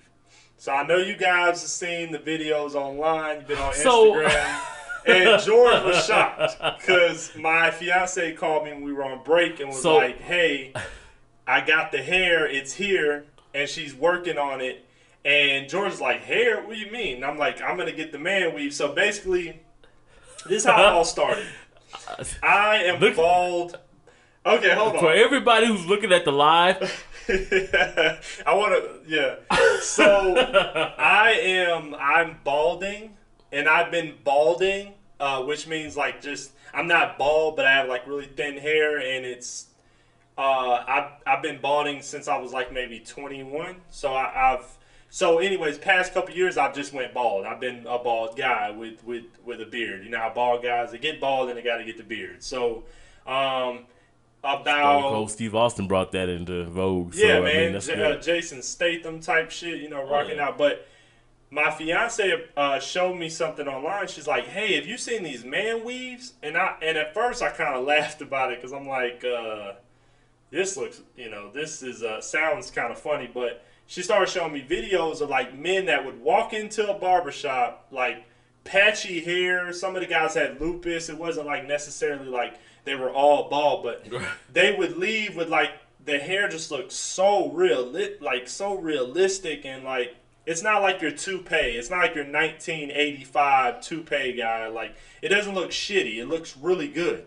And I was like, damn, you know, that's actually something that I wouldn't mind getting into because it's slow. It's low maintenance. You know, you can get a um, they call it a unit. So you get it get a unit of hair and then it lasts like three months. And and there's a lot of money to be made in it because if my fiance does a really good job with mine and I'm able to market it in that way, then she can start charging to do other men's. Because right now it's really pricey to in the industry with men. I'm all for that, man. If she can do that, hey, that'd be a good sponsor. Yeah, right. Get us some sponsors, but it, you know, I'm gonna do it, and I'm a little nervous about it, but um, I am. I'm trying to. I'm trying to. I'm nervous for you. Yeah, I'm trying to explain my emotions about it. So I'm nervous. I also, as much as I want to say I don't care what people think, people at my job know me to be bald, except for the past. Because before you get a man weave, you got to grow your hair out. So I've actually been growing my hair out for the past month or so. So I have like a full head of hair, but it's I don't know if you're watching the live. I got like a full head of hair, but obviously you see on the top it's like uh, thin. Yeah. So it's that's Drew, what- it's Drew breezing. Okay. Yeah, that's where that this guy's a fucking asshole. So that so on the top is is where the man weave's gonna go. So basically, I'm gonna shave the top, just the basically where I'm balding at, which is like a bowl type cut for the men, our listeners that are bald. Shout out to y'all. Uh, it it's gonna we're gonna shave it off, then put the hair piece on, glue it on. It's a specialty glue for skin and then um, I style it, get it cut, and bam, you can't even tell. Um, so yeah, man, I'm, I'm actually I'm excited, but I'm nervous, kind of worried about what people may say. As much as I want to say I don't give a shit, I kind of do. Um, and Amber senses that, you know, my she knows, but she's excited to do it, and uh, yeah, I'm excited too. I'm glad that she's excited about that, man. I Yeah, she does hair. be- So she's like, I can do this. I can fucking. It's not no big deal. I can do this. Um, but anyway, sorry. So let's move on. Uh, so last week I mentioned uh, when it was around Halloween, when Halloween was approaching, I mentioned the haunted house McKamey Manor. That if you Yeah. make it through, you win twenty thousand. That I didn't see any research to support that. So our other co-host Amber claims that she did see something about that, but I did my research on McKamey Manor that they mentioned in that news report. There's no evidence to support that. If you make it through, you don't get twenty thousand. What happens is it's, it's a haunted house called a it's called a victim a victim experience. So basically, it's the next level of haunted houses. If you think about the scariest haunted house you've been to, it's not that. Like nothing jumps out at you. This is you get tied up, you get hit, you get beat. Uh, you have to sign a waiver. I actually, let me see. I actually have the uh, parts of the waiver that got leaked online in my email. So I'm interested in seeing what that waiver says. Okay, I'm gonna I'm pulling it up right now. Um, so the waiver got it got leaked online, and it says it's fucking small, man. I can't open this shit up. Hold on. Okay, it says. Let me see if I can read this. Uh, participant fully understands that McKamey Manor is an extremely physical and is extreme. It that's what it says. It's a typo, I think. Is an extremely physical, and that participant may leave with. Uh, may leave McKamey Manor with bumps, bruises, cuts, or other possible injuries. Hey, And okay. there's some white people stuff too, man. Hey, Um, okay. in- I'm, I'm about to address that in a sec. um, including possible broken bones. Participant understands that injuries are never on purpose at McKamey Manor, and participant is fully aware of the risk and takes full responsibility. It also says participant fully understands that it's not a fight club and re- refrain at all times from fighting with the actors. Oh, motherfucker, my eye. I don't fucking know. Uh, participant was warned numerous times about the intensity of McKamey Manor. So what they mean by that is, through, when I did my research, you know, I went in a rabbit hole of YouTube videos and different participants that uh, filmed that got their experience filmed. They, if you want to go to McKamey Manor, they call you, they video mm-hmm. call you, and they let you know the he, the owner of this haunted house lets you know you don't want to do this. You do not want, like you have. This is intense. It's psychological. Like let me give you an example before I finish reading the waiver. So one of the videos I saw was three friends. They wanted to do it right. One of the girls she did it last year, so she knew how crazy it was. They sub- they submerge you in water and damn near drown you. Like they just hold you under. They uh, they bury you alive. They slap you in the face. They uh, put a drill in your nose. Like this is some real fucking intense, extreme shit. She brought her other two friends. Now let me tell you the type of games they play. They brought the three friends in the in the. They started the haunted house. They made one friend turn on the other. So one of the girls was asked to cut. She said, "Hey, you're either gonna cut your friend's hair off or you cut your own fucking hair off." Her friend was a guy. So his no big deal. Like Yeah. it'll grow back. It's not as intense. This lady was an older lady, so her hair was thinning. They Yeah. kind of noticed that. They fucked with her. It was like you cut his hair, you cut your own. She ended up cutting his hair. She said, "I'll cut his hair." Then she tried when they asked them, "Hey, now you're gonna cut your own hair." I don't give a fuck if we told you you're not cutting your. You're cutting your own hair. She tried to hide the clippers. They couldn't find them. So she asked the. They asked the third friend, "Hey, did she hide the clippers?" The third friend said, "Yes, she did hide the clippers. She snitched on her." So they play these games to make you turn on each other and kind of literally they fuck with your head in that way. It's a very psychological, very physical. Like they tied her up and then they made her think that they cut her foot and that she was bleeding out. So they literally stopped everything they were doing and they were like, "Yo, we gotta call an ambulance. Uh, her, you're you're bleeding out. You can't continue." She's like, "Please, I want to continue." That like you seriously, you're bleeding out. You can't continue. Um, um, and then the other guy in the room said, That was well, a cop out, but go ahead. Right. The other guy in the room was like, just fucking, let's just put her in a bag and let's just bury Like, it's not a big deal. We'll just bury her. Like, she already signed the contract. If she dies, it doesn't matter. Like, it look, it really does look real. Like, but think about it. You're watching and you're thinking, ah, they're fucking with it. But think about if you were in it. They're putting you through hours. Like, there was a lady that went through six hours. This thing can last up to eight hours of, like, torture. So, after that, she says she want to continue. They're like, all right. So they put a fucking drill in her mouth. Like, it's very intense. So, hold on. Let me finish reading the way. They put a drill in the mouth? Yeah. Put a, So- get your thoughts on this. Hold on. Let me is- let me read more of this. Yeah. Um. Okay. Participant was warned numerous times by the owner and other members uh, that you do not, you really do not want to do this. Participant agrees and understands that your life is reality and uh, is not in danger, and this is just a game. But I'm telling you, man, it does not fucking like if you watch the videos online. Um, it says participant agrees and understands that during the tour, the participant is in the van. They will not be secured by a seatbelt and other safety device. Participant understands and agrees that they realize that they are not being tortured and this is just a game. But that's bullshit. They t- took one of the girls.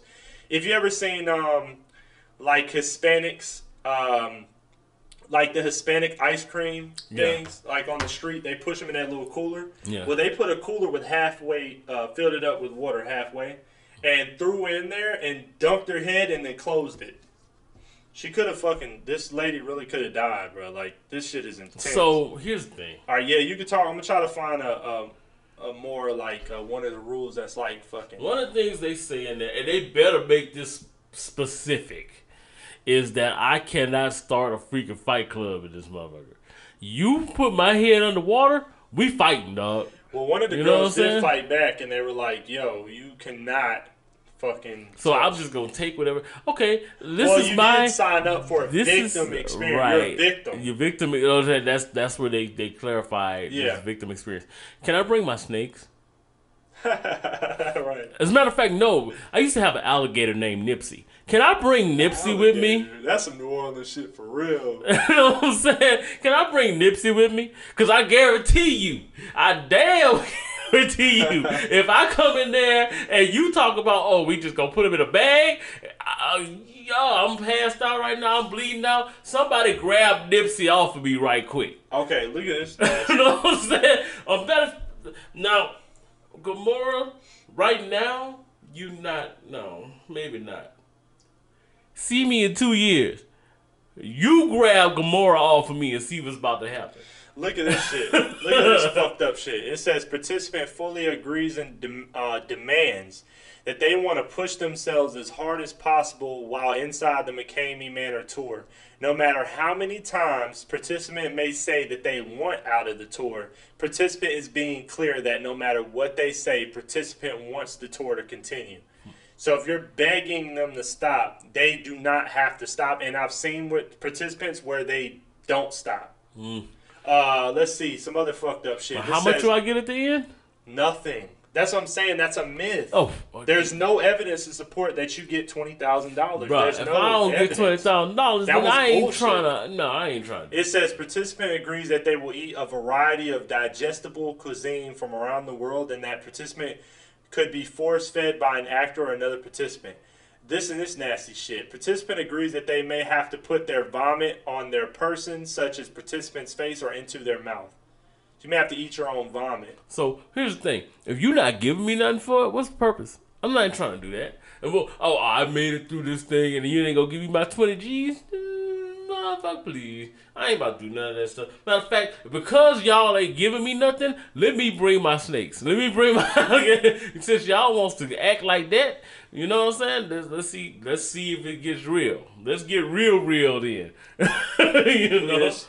So Yeah, I know. There's so much shit, man. I, there's so many different stipulations, but shit is straight fucking torture. Um, so yeah, man, I just want to say that from my research, that's bullshit. Yeah. That's a fucking myth. I don't know where that news team got that fucking story. That's not true, and I think that was a narrative spun by McKamey Manor it to just kind of promote that shit. You're not getting anything. The participant uh, from last year, she did like four hours. It's just a test. They're just trying to see how long they can be fucking tortured, Right. and it's uh, yeah.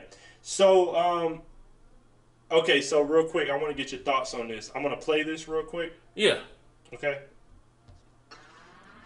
This music industry is a God blessing. You need to stop it.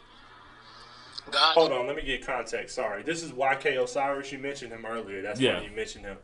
But he's speaking on the industry, and this is and this is what he said. So let me run it back.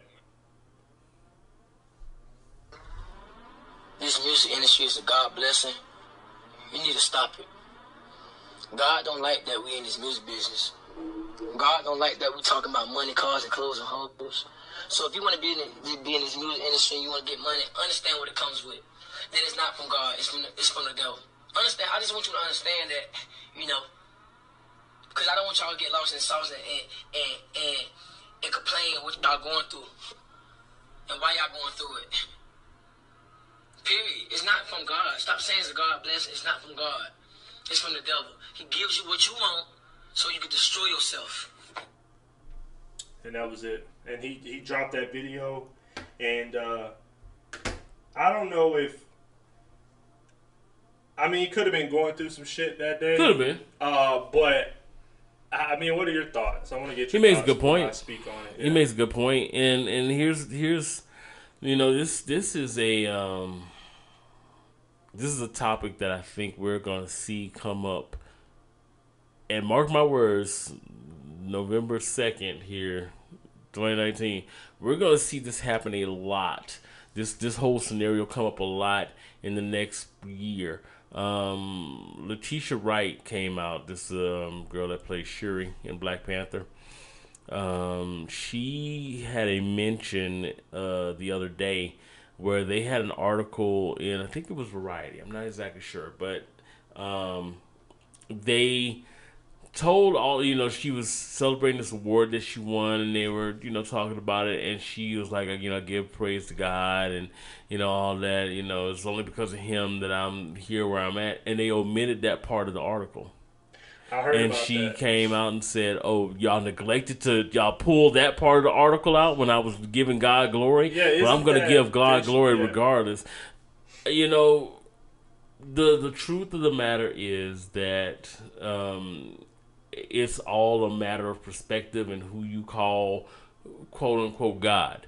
Um, there are a lot of people who uh, I was off it. Yeah. There are a lot of people who are of a I guess what what is called a reprobate mind, and what that means basically is that they know things of the scripture, and some people might consider me the same way. They know things that are in the scripture, but they choose to live outside of the true context of what scripture says.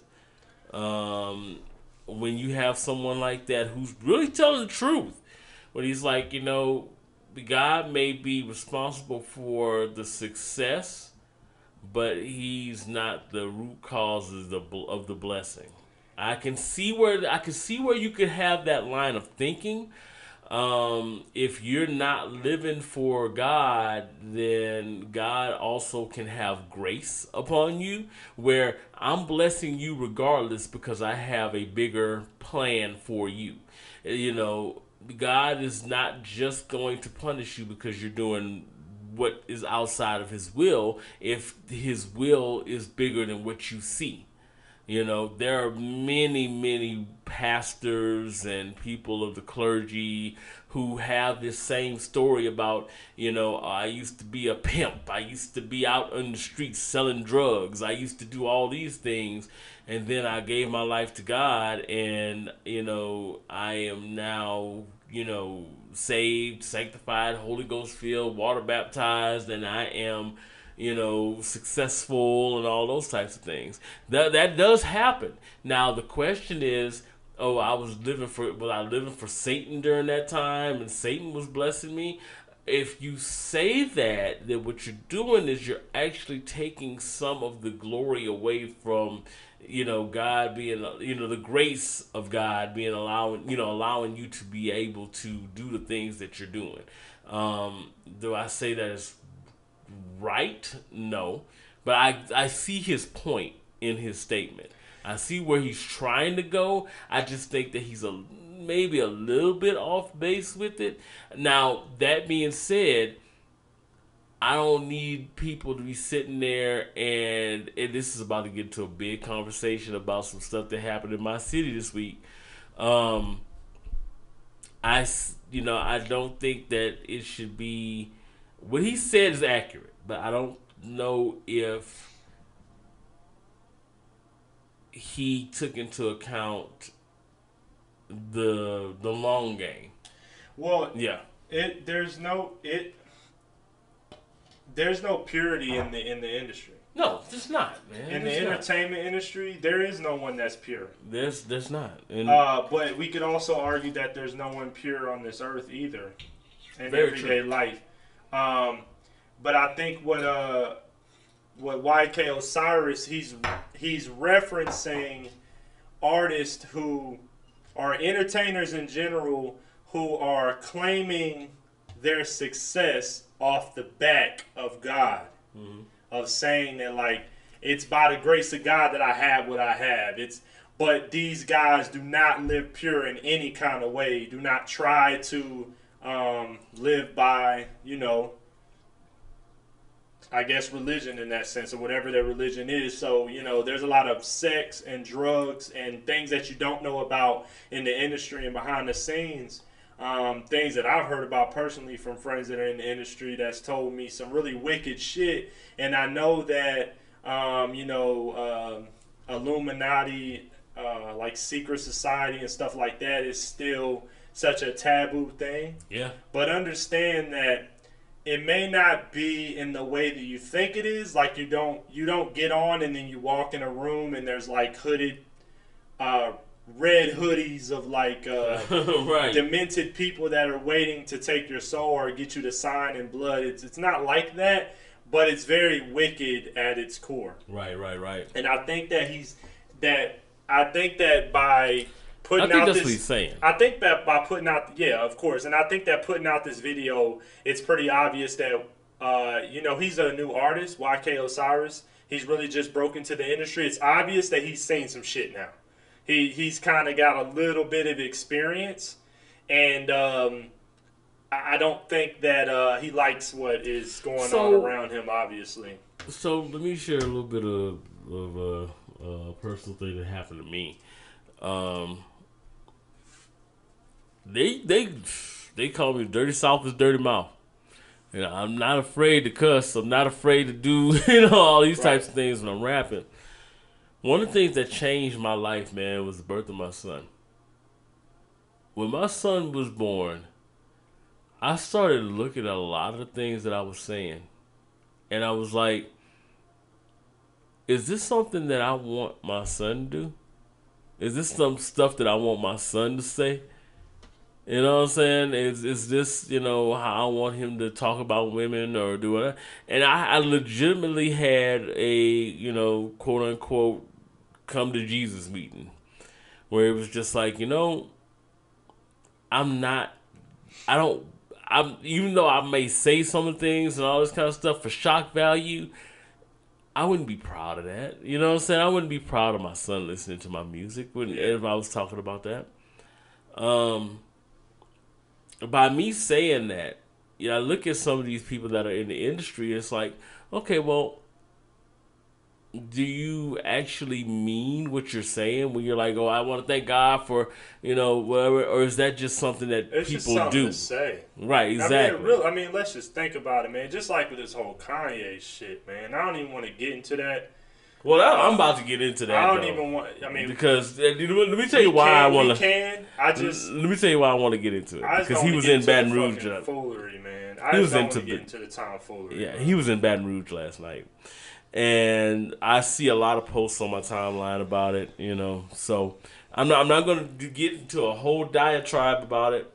Here's the thing: I came up in a, a, a church that was, you know, full gospel and was really about the word of God and trying to research and do all that kind of stuff. My pastor used to spend his time going to the library researching, you know, translating the text and what it actually meant.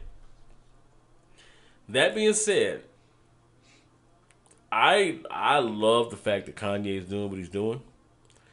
However, I've seen this trick before. Not saying that Kanye is doing it. If the brother is saved or he's trying to be saved or whatever, I I'm ecstatic for him. You know what I'm saying? I've seen the word of God transform people's lives, and that's that's fine. But that being said, I don't want to just jump on the bandwagon or something like that because it's some feel good. Oh, this was that genuine song. Y'all remember that genuine song? So y'all can sing it and not feel guilty about it now. Yeah. No. You know what I'm saying? And it would be different if I saw some sort of evidence that Kanye has found God and he's, you know, pushing. Nothing that he says so far has been in my discernment, and that's just my discernment. I can say this. I maybe I'm flawed. Maybe I'm seeing things that I don't need to, you know, maybe I'm not seeing it the right way. But in my discernment, looking at what I'm seeing, I don't see anything that tells me that he should be up there leading any type of spiritual congregation, especially when the la- he's been called himself Jesus for how long? You know what I'm saying? like I don't see anything that would tell me and this is just me. I don't I you know, I I know a lot of times we're like, well just take their word for it and they're going I, I don't necessarily want to do that because I don't know where this goes. Give me a year and then come back to me and ask me this question. But now Yeah, I'm kinda yeah, you kind of want to see it through, but um, Right. I will say I'm not buying it, and Mm. uh, uh, Kanye has said a lot of things, but his actions dictate a whole nother thing. right, right. Uh, I'm not gonna get too deep uh, because like I said, um, Talk about it. I'm in the inner workings of the industry at this point, uh, and uh, I don't want to say too much.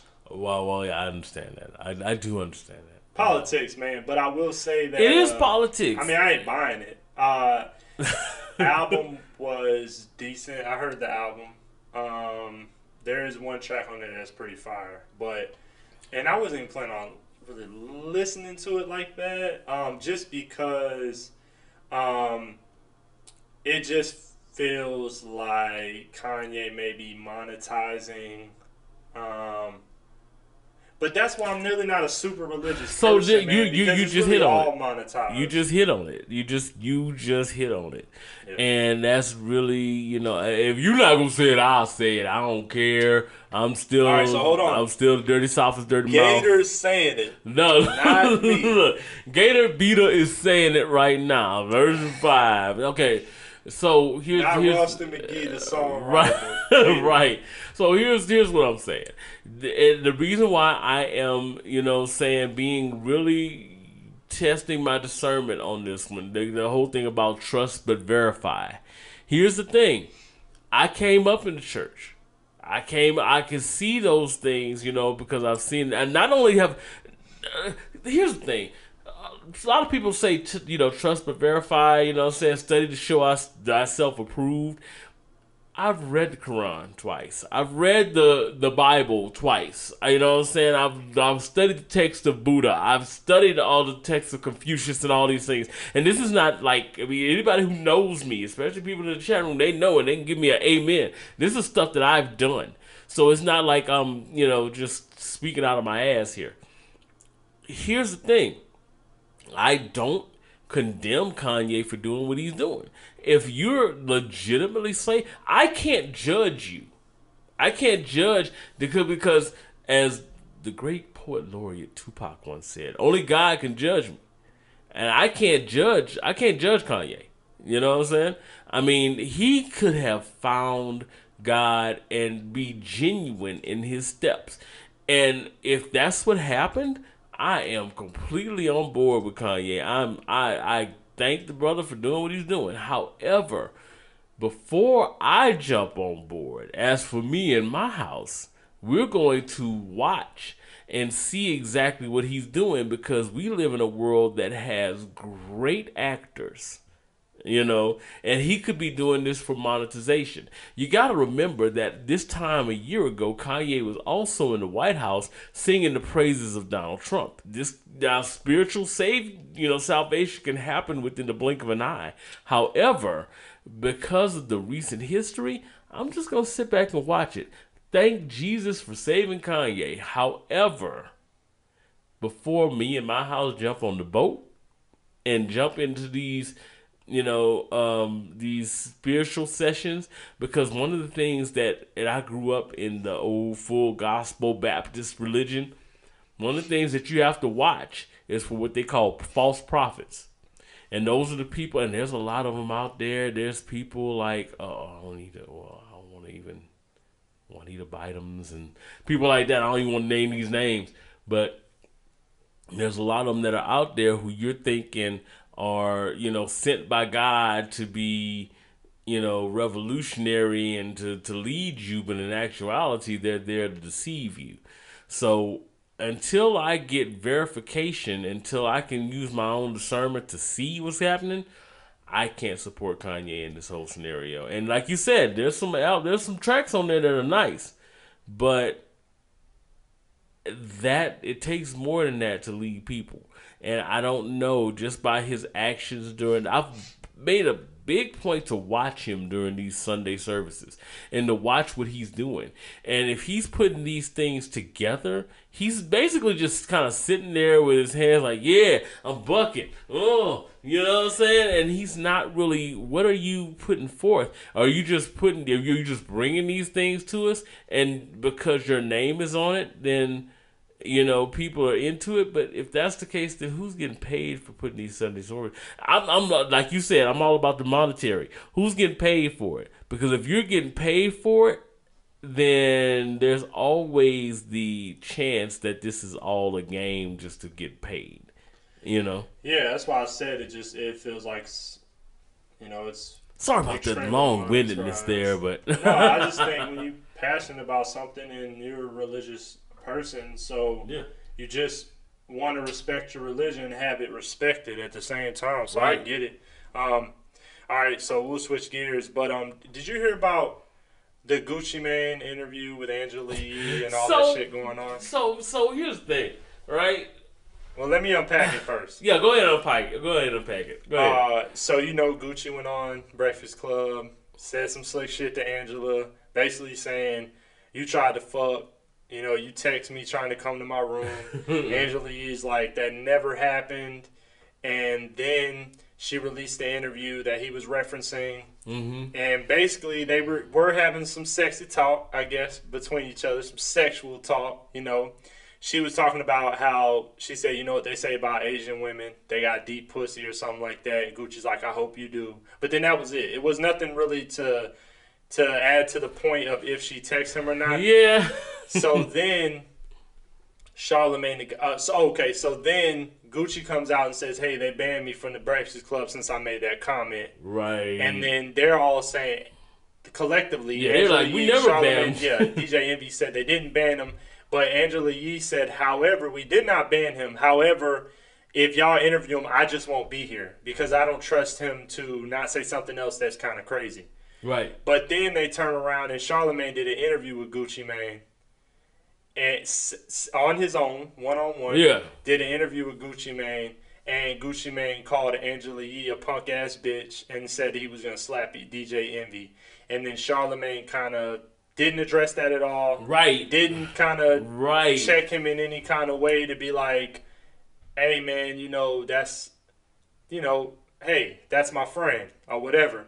So Charlemagne just came out. I don't, I don't know if you saw this on Brilliant Idiots, his podcast, and Yeah. addressed it. Him and uh, addressed- Andrew Schulz. Yeah. Right, because he was getting criticism for interviewing Gucci and allowing Gucci to talk to Angela like that, and also interviewing him on his own. It looked shady. So this is what he said, and to address it. If that was any other interviewer in that interview, it wouldn't be an issue. But being that me, Angela, and Envy work together, You're supposed to protect them or something. I, yeah, I, I don't know where I don't know where people get that from though. That I'm supposed to protect him. Like he's an artist. He had an opinion on something that they did. Like you know, they went on Breakfast Club. They did 20 minutes of Breakfast Club court. They said things about Gucci. They said things about Gucci's wife. You know, or, or played things that rappers said about Gucci. I don't know what he said Gucci about felt the way Gucci's about wife. that. That's that. Like I don't think it's that big of a deal for anybody to be tripping, saying you know like oh, well Charlamagne shouldn't have done that. Like no, I am an interviewer. I am a, a personality, a media personality. My job is to be as biased as possible, which is very mm-hmm. hard to do. Unbiased. Unbiased Yeah, as yeah, yeah. possible. Well, maybe I did say it right the first time. God knows what he's doing. but it's, it is, it is my I love job Andrew as- Schulz, by the way, but go ahead. Leonard is saying, shut up. Did you see? There is something to be said about him slipping up saying that was a good I'm gonna put a, saying I'm gonna to- put a pin in Andrew Schulz. By the way, I want to go back to him in a second. But Yeah, yeah, but for him to say him to be biased, he slipped up and said, "Oh, I didn't mean I'm biased. I mean I'm unbiased." At the end of the day, here's my thoughts on it. Uh, this is what I think. I think that um, Charlemagne feels that with DJ Envy contributing to the slander of Gucci's wife, that Gucci has every right to feel some type of way. So yeah, I'm not gonna come to your aid because you did say some shit about Gucci's wife or you contributed to it. In terms of Angela Yee, hey, it's business. It's just business. I don't think he doesn't care about Angela Yee. I wouldn't say that they're not friends, but this was definitely a power move by Gucci. I mean, by uh, Charlemagne the God to say, "Hey, I'm about my business first. This was a big opportunity to interview Gucci and to get clicks and to boost my name even more. So at the end of the day, whatever uh, Angela has against Gucci Mane, that's her business. But here's where the issue comes in that I think that people feel. I don't think people are surprised that Charlemagne went outside of of his own kind of circle to interview this man. I think that they really feel some type of way towards Charlamagne because Gucci Mane called Angela Yee a bitch. He said she a punk ass bitch, and you didn't say anything to defend your co-host. So my thing is, if we we do have a female co-host, see, my thing is, my female, our female co-host is my fiance. So a fight would have ensued on Right. my end Right. but probably not so for Gator. But I would at least expect him to be like, Nah, see, we we on the same team, bro. This this well, is the whole yeah, thing. but I'm saying even if it wasn't taken to that level because she's, Right. you know, she's my. I mean, she's I my future wife. that. I get it, and you are friends. Y'all are friends. Y'all were friends before I was introduced to you from Amber, so I get it. Y'all got a Right. friendship, but I wouldn't even expect you to punch him in the fucking face. I would at least expect you to be like, "All right, man. Look, um, that's my co-host. You know what I'm saying? Look, you feel some type of way about her. That's fine, but like, you know, let's not let's not use the bitch word. Right. You Let's- ain't gotta get all Let's let's be super real, aggressive. bro. Let's be real. Charlemagne did some bitch shit right there. You know I what I'm saying? I mean, to- just- I that- that's the was- whole thing. He was If- playing if- interviewer, trying to let so- him. Yeah, yeah. See, Talk. this this thing with Charlemagne, man. I, I and and don't get me wrong. I think Charlamagne is talented. I think I think it's a cool thing that that he does. Blah blah blah blah. However, at the same time, bro, you don't come at you don't come for my co-host like that. If I value the Breakfast Club, here's the thing: Charlemagne doesn't value the Breakfast Club. Charlemagne feels like he's basically like the the the the attraction of the Breakfast Club. So let's say, for instance, Charlemagne wasn't on the Breakfast Club. What would the Breakfast Club be doing right now? You'd have Angela Yee, you'd have you know DJ Envy, and then what? What, You know what I'm would saying? the Breakfast Club be without Charlemagne? Right? Would it be what it was? No, If you're, if you're asking, no, I don't think it would be. And they would have to I bring in agree. another voice. They'd have to bring in somebody who would actually be able to bring in, you know what I'm saying? So Charlemagne knows this, well, yeah, and this is why he does. controversial Right. radio personality, and all, and well, that's the thing. he Stern. does a lot of these things to be controversial. Right. In wrestling, we call this a work. okay. A work in wrestling is something that brings in viewers, even though it may be controversial, even though you don't know for it uh, if it's a shoot. Now, little wrestling terminology. A shoot is something that happens in real life, but you don't know if it's real or not. So a shoot is, oh, this is real, brother. Um, Hulk Hogan calling people the N word while his son was in prison. That's a shoot, brother, because we saw that on video. However, you can spin that and then make it a work, like into a storyline. That's a work. I think what's going on right now with the Breakfast Club is a storyline. And what I mean by that is they're good with the the controversy because it brings in attention and brings in viewers. That being That's an said, interesting take. I haven't heard that. One. yeah, I think it's because what causes people to listen to if you look at the Breakfast Club, how are their views doing on YouTube? Because I've been noticing over the last eight months that their viewership has gone down on individual videos. And this is just my personal research. I could love if any of your data analysis people out there would actually confirm this. But I've been seeing that their videos get less and less views. How do you get more views? Controversy. Controversy always pays. You know? So, oh, we got a situation with Gucci. We have a situation with Angela Yee. We have a situation with DJ Envy.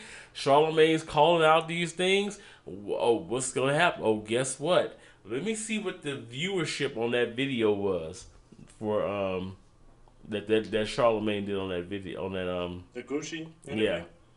A lot.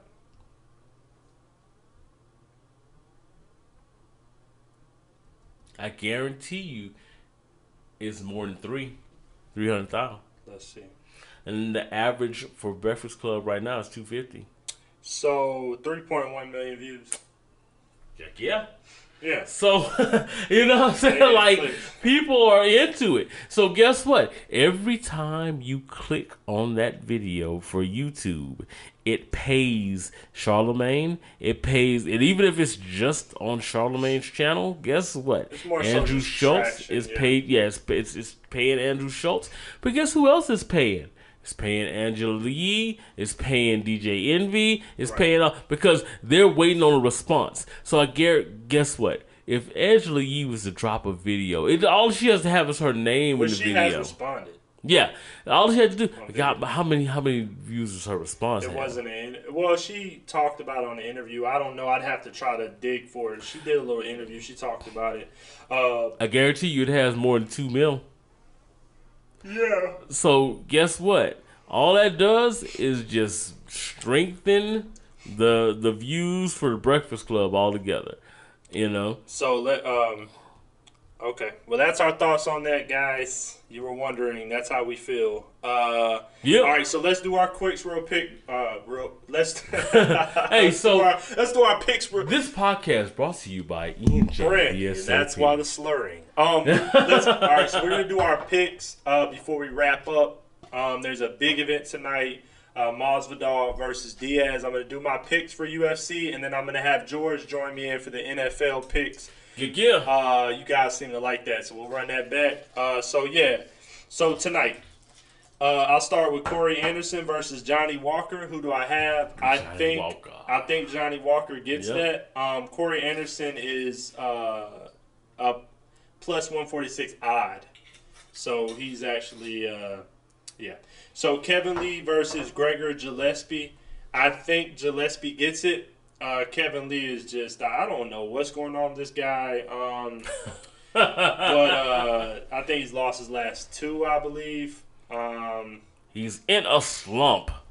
yeah, man, I, I don't know what it is. I don't know if he needs to go up in weight, maybe.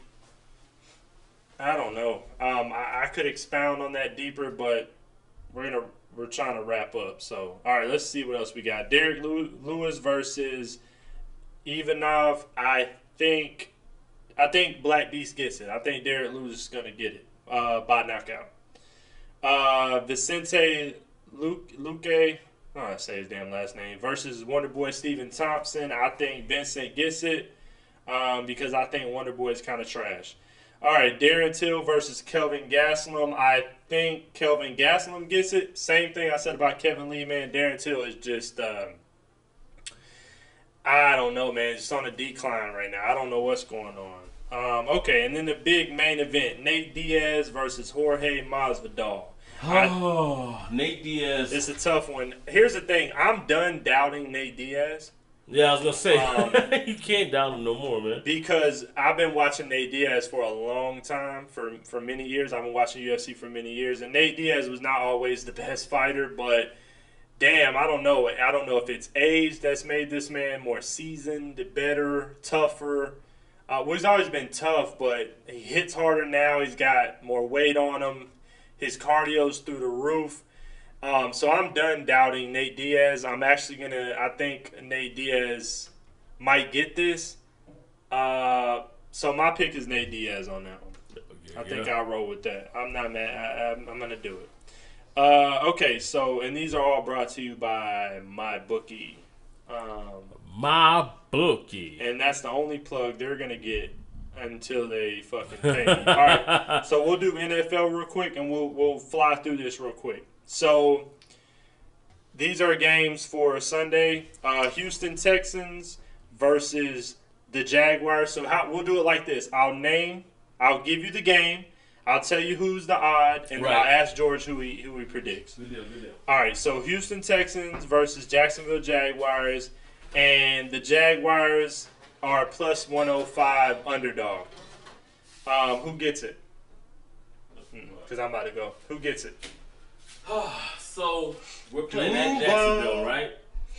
Um, yes, versus Jacksonville. So I, I'm Uh, yeah, so, so yeah, it's Jacksonville. at Jacksonville. So here's the thing: Minshew mania is real, technically. However, Deshaun Watson, man, is the truth. I So mean, let's it? let's be completely honest here. Uh, I think the Texans win. It's gonna be a close game just because it's in Jacksonville, but I think the Texans are gonna take this one. Okay. Uh, next game: Washington Redskins uh, versus Buffalo Bills, and this is this is the one to make some money on because the Washington Redskins are a plus four fifteen underdog, and the Buffalo Bills are a minus uh, five hundred and twenty five uh, favorite. Hey, there's a reason why the Buffalo there Bills is are favorite here. Bread to Um, win on this game plus four fifteen. That means if you were to bet like fifty dollars, you'd probably make like probably make double that bet. If the Redskins were good, they're not. so you Um, obviously think yeah, the, Bills but the. Bills are going to take this one, man. The Bills are, are actually might possibly make the pay, playoffs in the AFC. Uh, man, the, the Redskins are such disarray, man. They don't even know who their quarterback is. Yeah, give it to the Bills. Okay. Uh, Chicago Bears versus the uh, Eagles. Um, and the Wait a minute. hold So- on, I'm gonna tell you the underdog first. no, wait, wait, wait. Your dad is saying the Redskins upset. Hey, you know what? Well, shit. Hey, tell my dad since he's online. Tell him that he better place his bet because they're plus four fifteen hey, underdog. yeah, you heard him. And Place stop your bet. talking shit on my live, man. You supposed to be No, coming down it, man. for Christmas. I alright? love it, man. Hey, Don't look, start no shit. uh, But you know what? Redskins upset would be I think my interesting. dad's a. Redskins fan, actually. Um, all right, so let's see. Ten- Houston is a beast. Yes, he is. all right. Definitely. So Titans versus the uh, the uh, the Panthers, and the Titans are a plus one sixty five underdog. So who gets it? It's time for the Panthers to get out of this little hole. They, they what, do lost they, what do they call it? Due for a win? Yeah, due for a win right now, man. The win. Panthers actually are a lot better team than people give them credit for. Um, Kyle Allen is going to be out there. Kyle Allen got exposed in this last game. I think they're going to eke out a, a, a barely eke out a win on this one. So the Titans get it. Okay. Uh, No, no, I think the Panthers are going to Oh, you think it. the Panthers Yeah, get it? All right, they're actually a favorite. Yeah. Uh, Chicago Bears versus the Philadelphia Eagles. so, The underdog is Chicago Bears, which I probably didn't have to say that. so But the underdog is the Bears, so who gets it? uh, let me tell you something. They're playing in Philadelphia. The Dolphins right are trash, bro. Um, I mean, me- not the Dolphins. I'm reading the next one. Um, Eagles. Uh, So the Eagles, man, this this is the thing. This is the time of year that the Eagles. This is right after the midpoint of the season. This is the time the Eagles usually turn it up a little bit. I think the uh, the the Eagles are actually going to pull this game. The, the the the Bears have the greatest defense that well, their defense is definitely good. I should say. I was going to say one of the greatest defenses in the NFL today. Not so much, but their defense is definitely serviceable. But to be honest, I think the Eagles are going to get on the roll right here. They're going to take this particular game. Okay, so the Eagles get uh, are going to beat the Bears. Okay, so the New York Jets versus. Although I'd love Chicago to win this game, but Okay, so here's an easy one. The New York Jets uh, are going to play the Dolphins. so Um, so can we just move on? that sounds that sounds pretty easy. That sounds pretty easy. George, don't do this because you, Gator, you did this the other weekend. I put money on it and you made me lose He was money. like, So- he was like the Dolphins, man. Motherfucker, okay. man.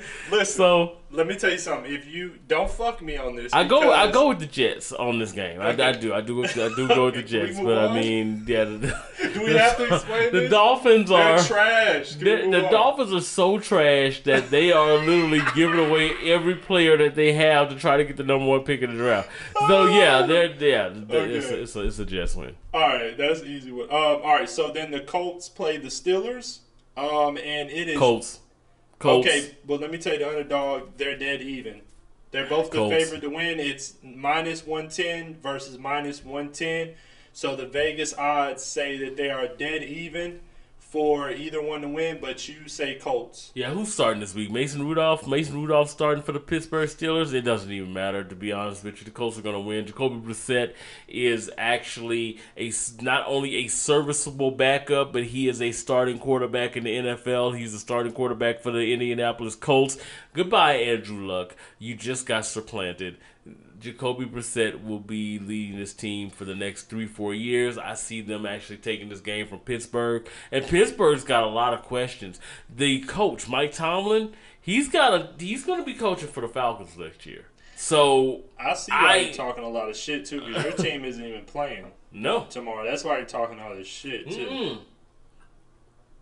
next week, the New Orleans Saints play the Atlanta Falcons. Oh, In the man, dome. That's a big one. Yeah, that's a rivalry. And the LSU Fighting Tigers, unfortunately, will go to Tuscaloosa to play the Alabama Crimson Tide in a mm. one versus two slobber knocker for the number one ranking in the country. To be honest, Alabama's number two. I didn't want them to be number two because that gives them incentive to play better at home. I really think LSU is going to pull this game out, and but but Yeah, NFL we- wise, we yes, could, we're on a bye right we now. could do those odds maybe next week weekend. We may do the uh, NCAA odds. All right, so all right, moving along. Uh, let's try to fly through this because I'm still getting text. All right, Good so Lions, the Lions versus the Raiders, and the underdog is The Lions Raiders, versus the the Lions are Raiders. going to be the underdog on that one, probably They're- two points. I think the Lions are the underdog. But you think the Lions is get it? Minus what? It looks like plus 130, but I don't know. I think it's undetermined as well. Plus one point three.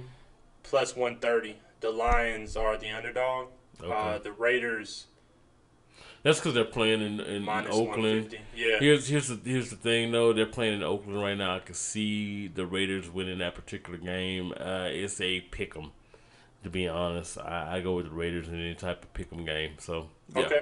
All right. So the Buccaneers versus the Seahawks, and God, the, Buccaneers the are the underdog. Okay. So so Seahawks. so here's the thing though.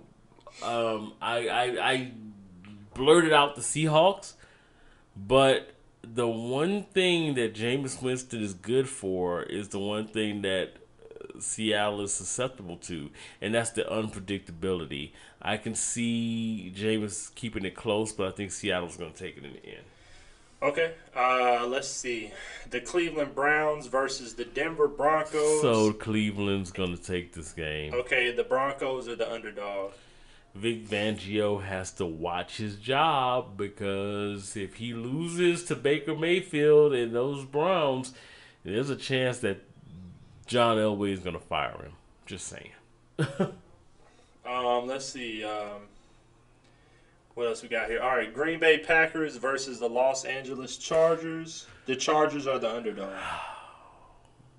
As much as I would love for Green Bay to lose this game, I can't bet against them. I, I- I think they're going to win this game against the Chargers. yeah, yeah, they uh, they still got a lot of work to do. It's a new, fairly new team.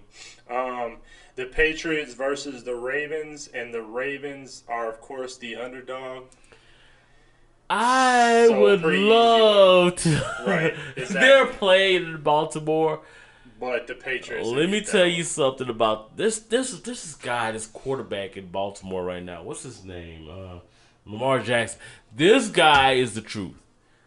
Deshaun Watson, Lamar Jackson are basically not just because they're just black quarterbacks or whatever. Lamar Jackson is is the truth. They've got a little secret though in Baltimore. His name is Mark Ingram. Now he you might recognize that name. He played the last six seasons for the New Orleans Saints. Why do I think that he's a a, a, a big get? Because he's averaging 100 yards a game almost. So I see right now that this is going to be a struggle. I don't think New England is ready to play them in their on their turf currently. I really believe that controversial hot take Ravens are going to pull this one out. I think the Ravens are actually going to pull this one out. Ravens upset over New England, and they will break the undefeated streak for the New England Patriots. Wow, you're you're a, a bold uh, bold guy, aren't you? Um, so on No. Monday, uh, last one. No. Uh, this is a big one. Um, the Dallas Cowboys are facing the New York Giants. on Monday. Yeah, it's a big one. Um, I, I The uh, Cowboys. yeah, yeah, it's it's a big game. one. Uh, let's just let's just uh, let's wrap up. Just give me your prediction. But I I'm gonna challenge you. like- hold up, hold up, wait. I'm gonna challenge you. No explanation. Who wins? You Dallas wins. On this. All right. Dallas wins. Hey man, thank you guys for listening to the Sorry Not Sorry podcast. Gator He's probably Peter trying to cut me off. Y'all see I was this? gonna go into No, it. no, I know he is, and I, I'm not letting him because he gonna stand on what the fuck he said. I don't want to hear Dallas wins, but because and this, that, and this. No. All right, man. Hey, thank you guys for listening. Uh, please follow the Instagram page. Sorry, not sorry. Podcast on Instagram. S O R R E Y, not S O R R E Y. And uh, we'll talk to you guys next week. George, you got anything you want to plug? Um, right now, I don't want to plug much, but I will say that if you look at my Facebook feed currently, I definitely share different links from different people, um, from authors like Erica Warren to people like uh, Shalise Jaree. You want to you know look at those people and you know embrace what they're doing because I think that they're doing some some real hot shit. So definitely embrace those things and follow my uh, Facebook Gator Live or George Livis. If you put it in Facebook, either way you'll find me. So Yeah, yeah. okay, we'll talk to you guys next week. yeah, later.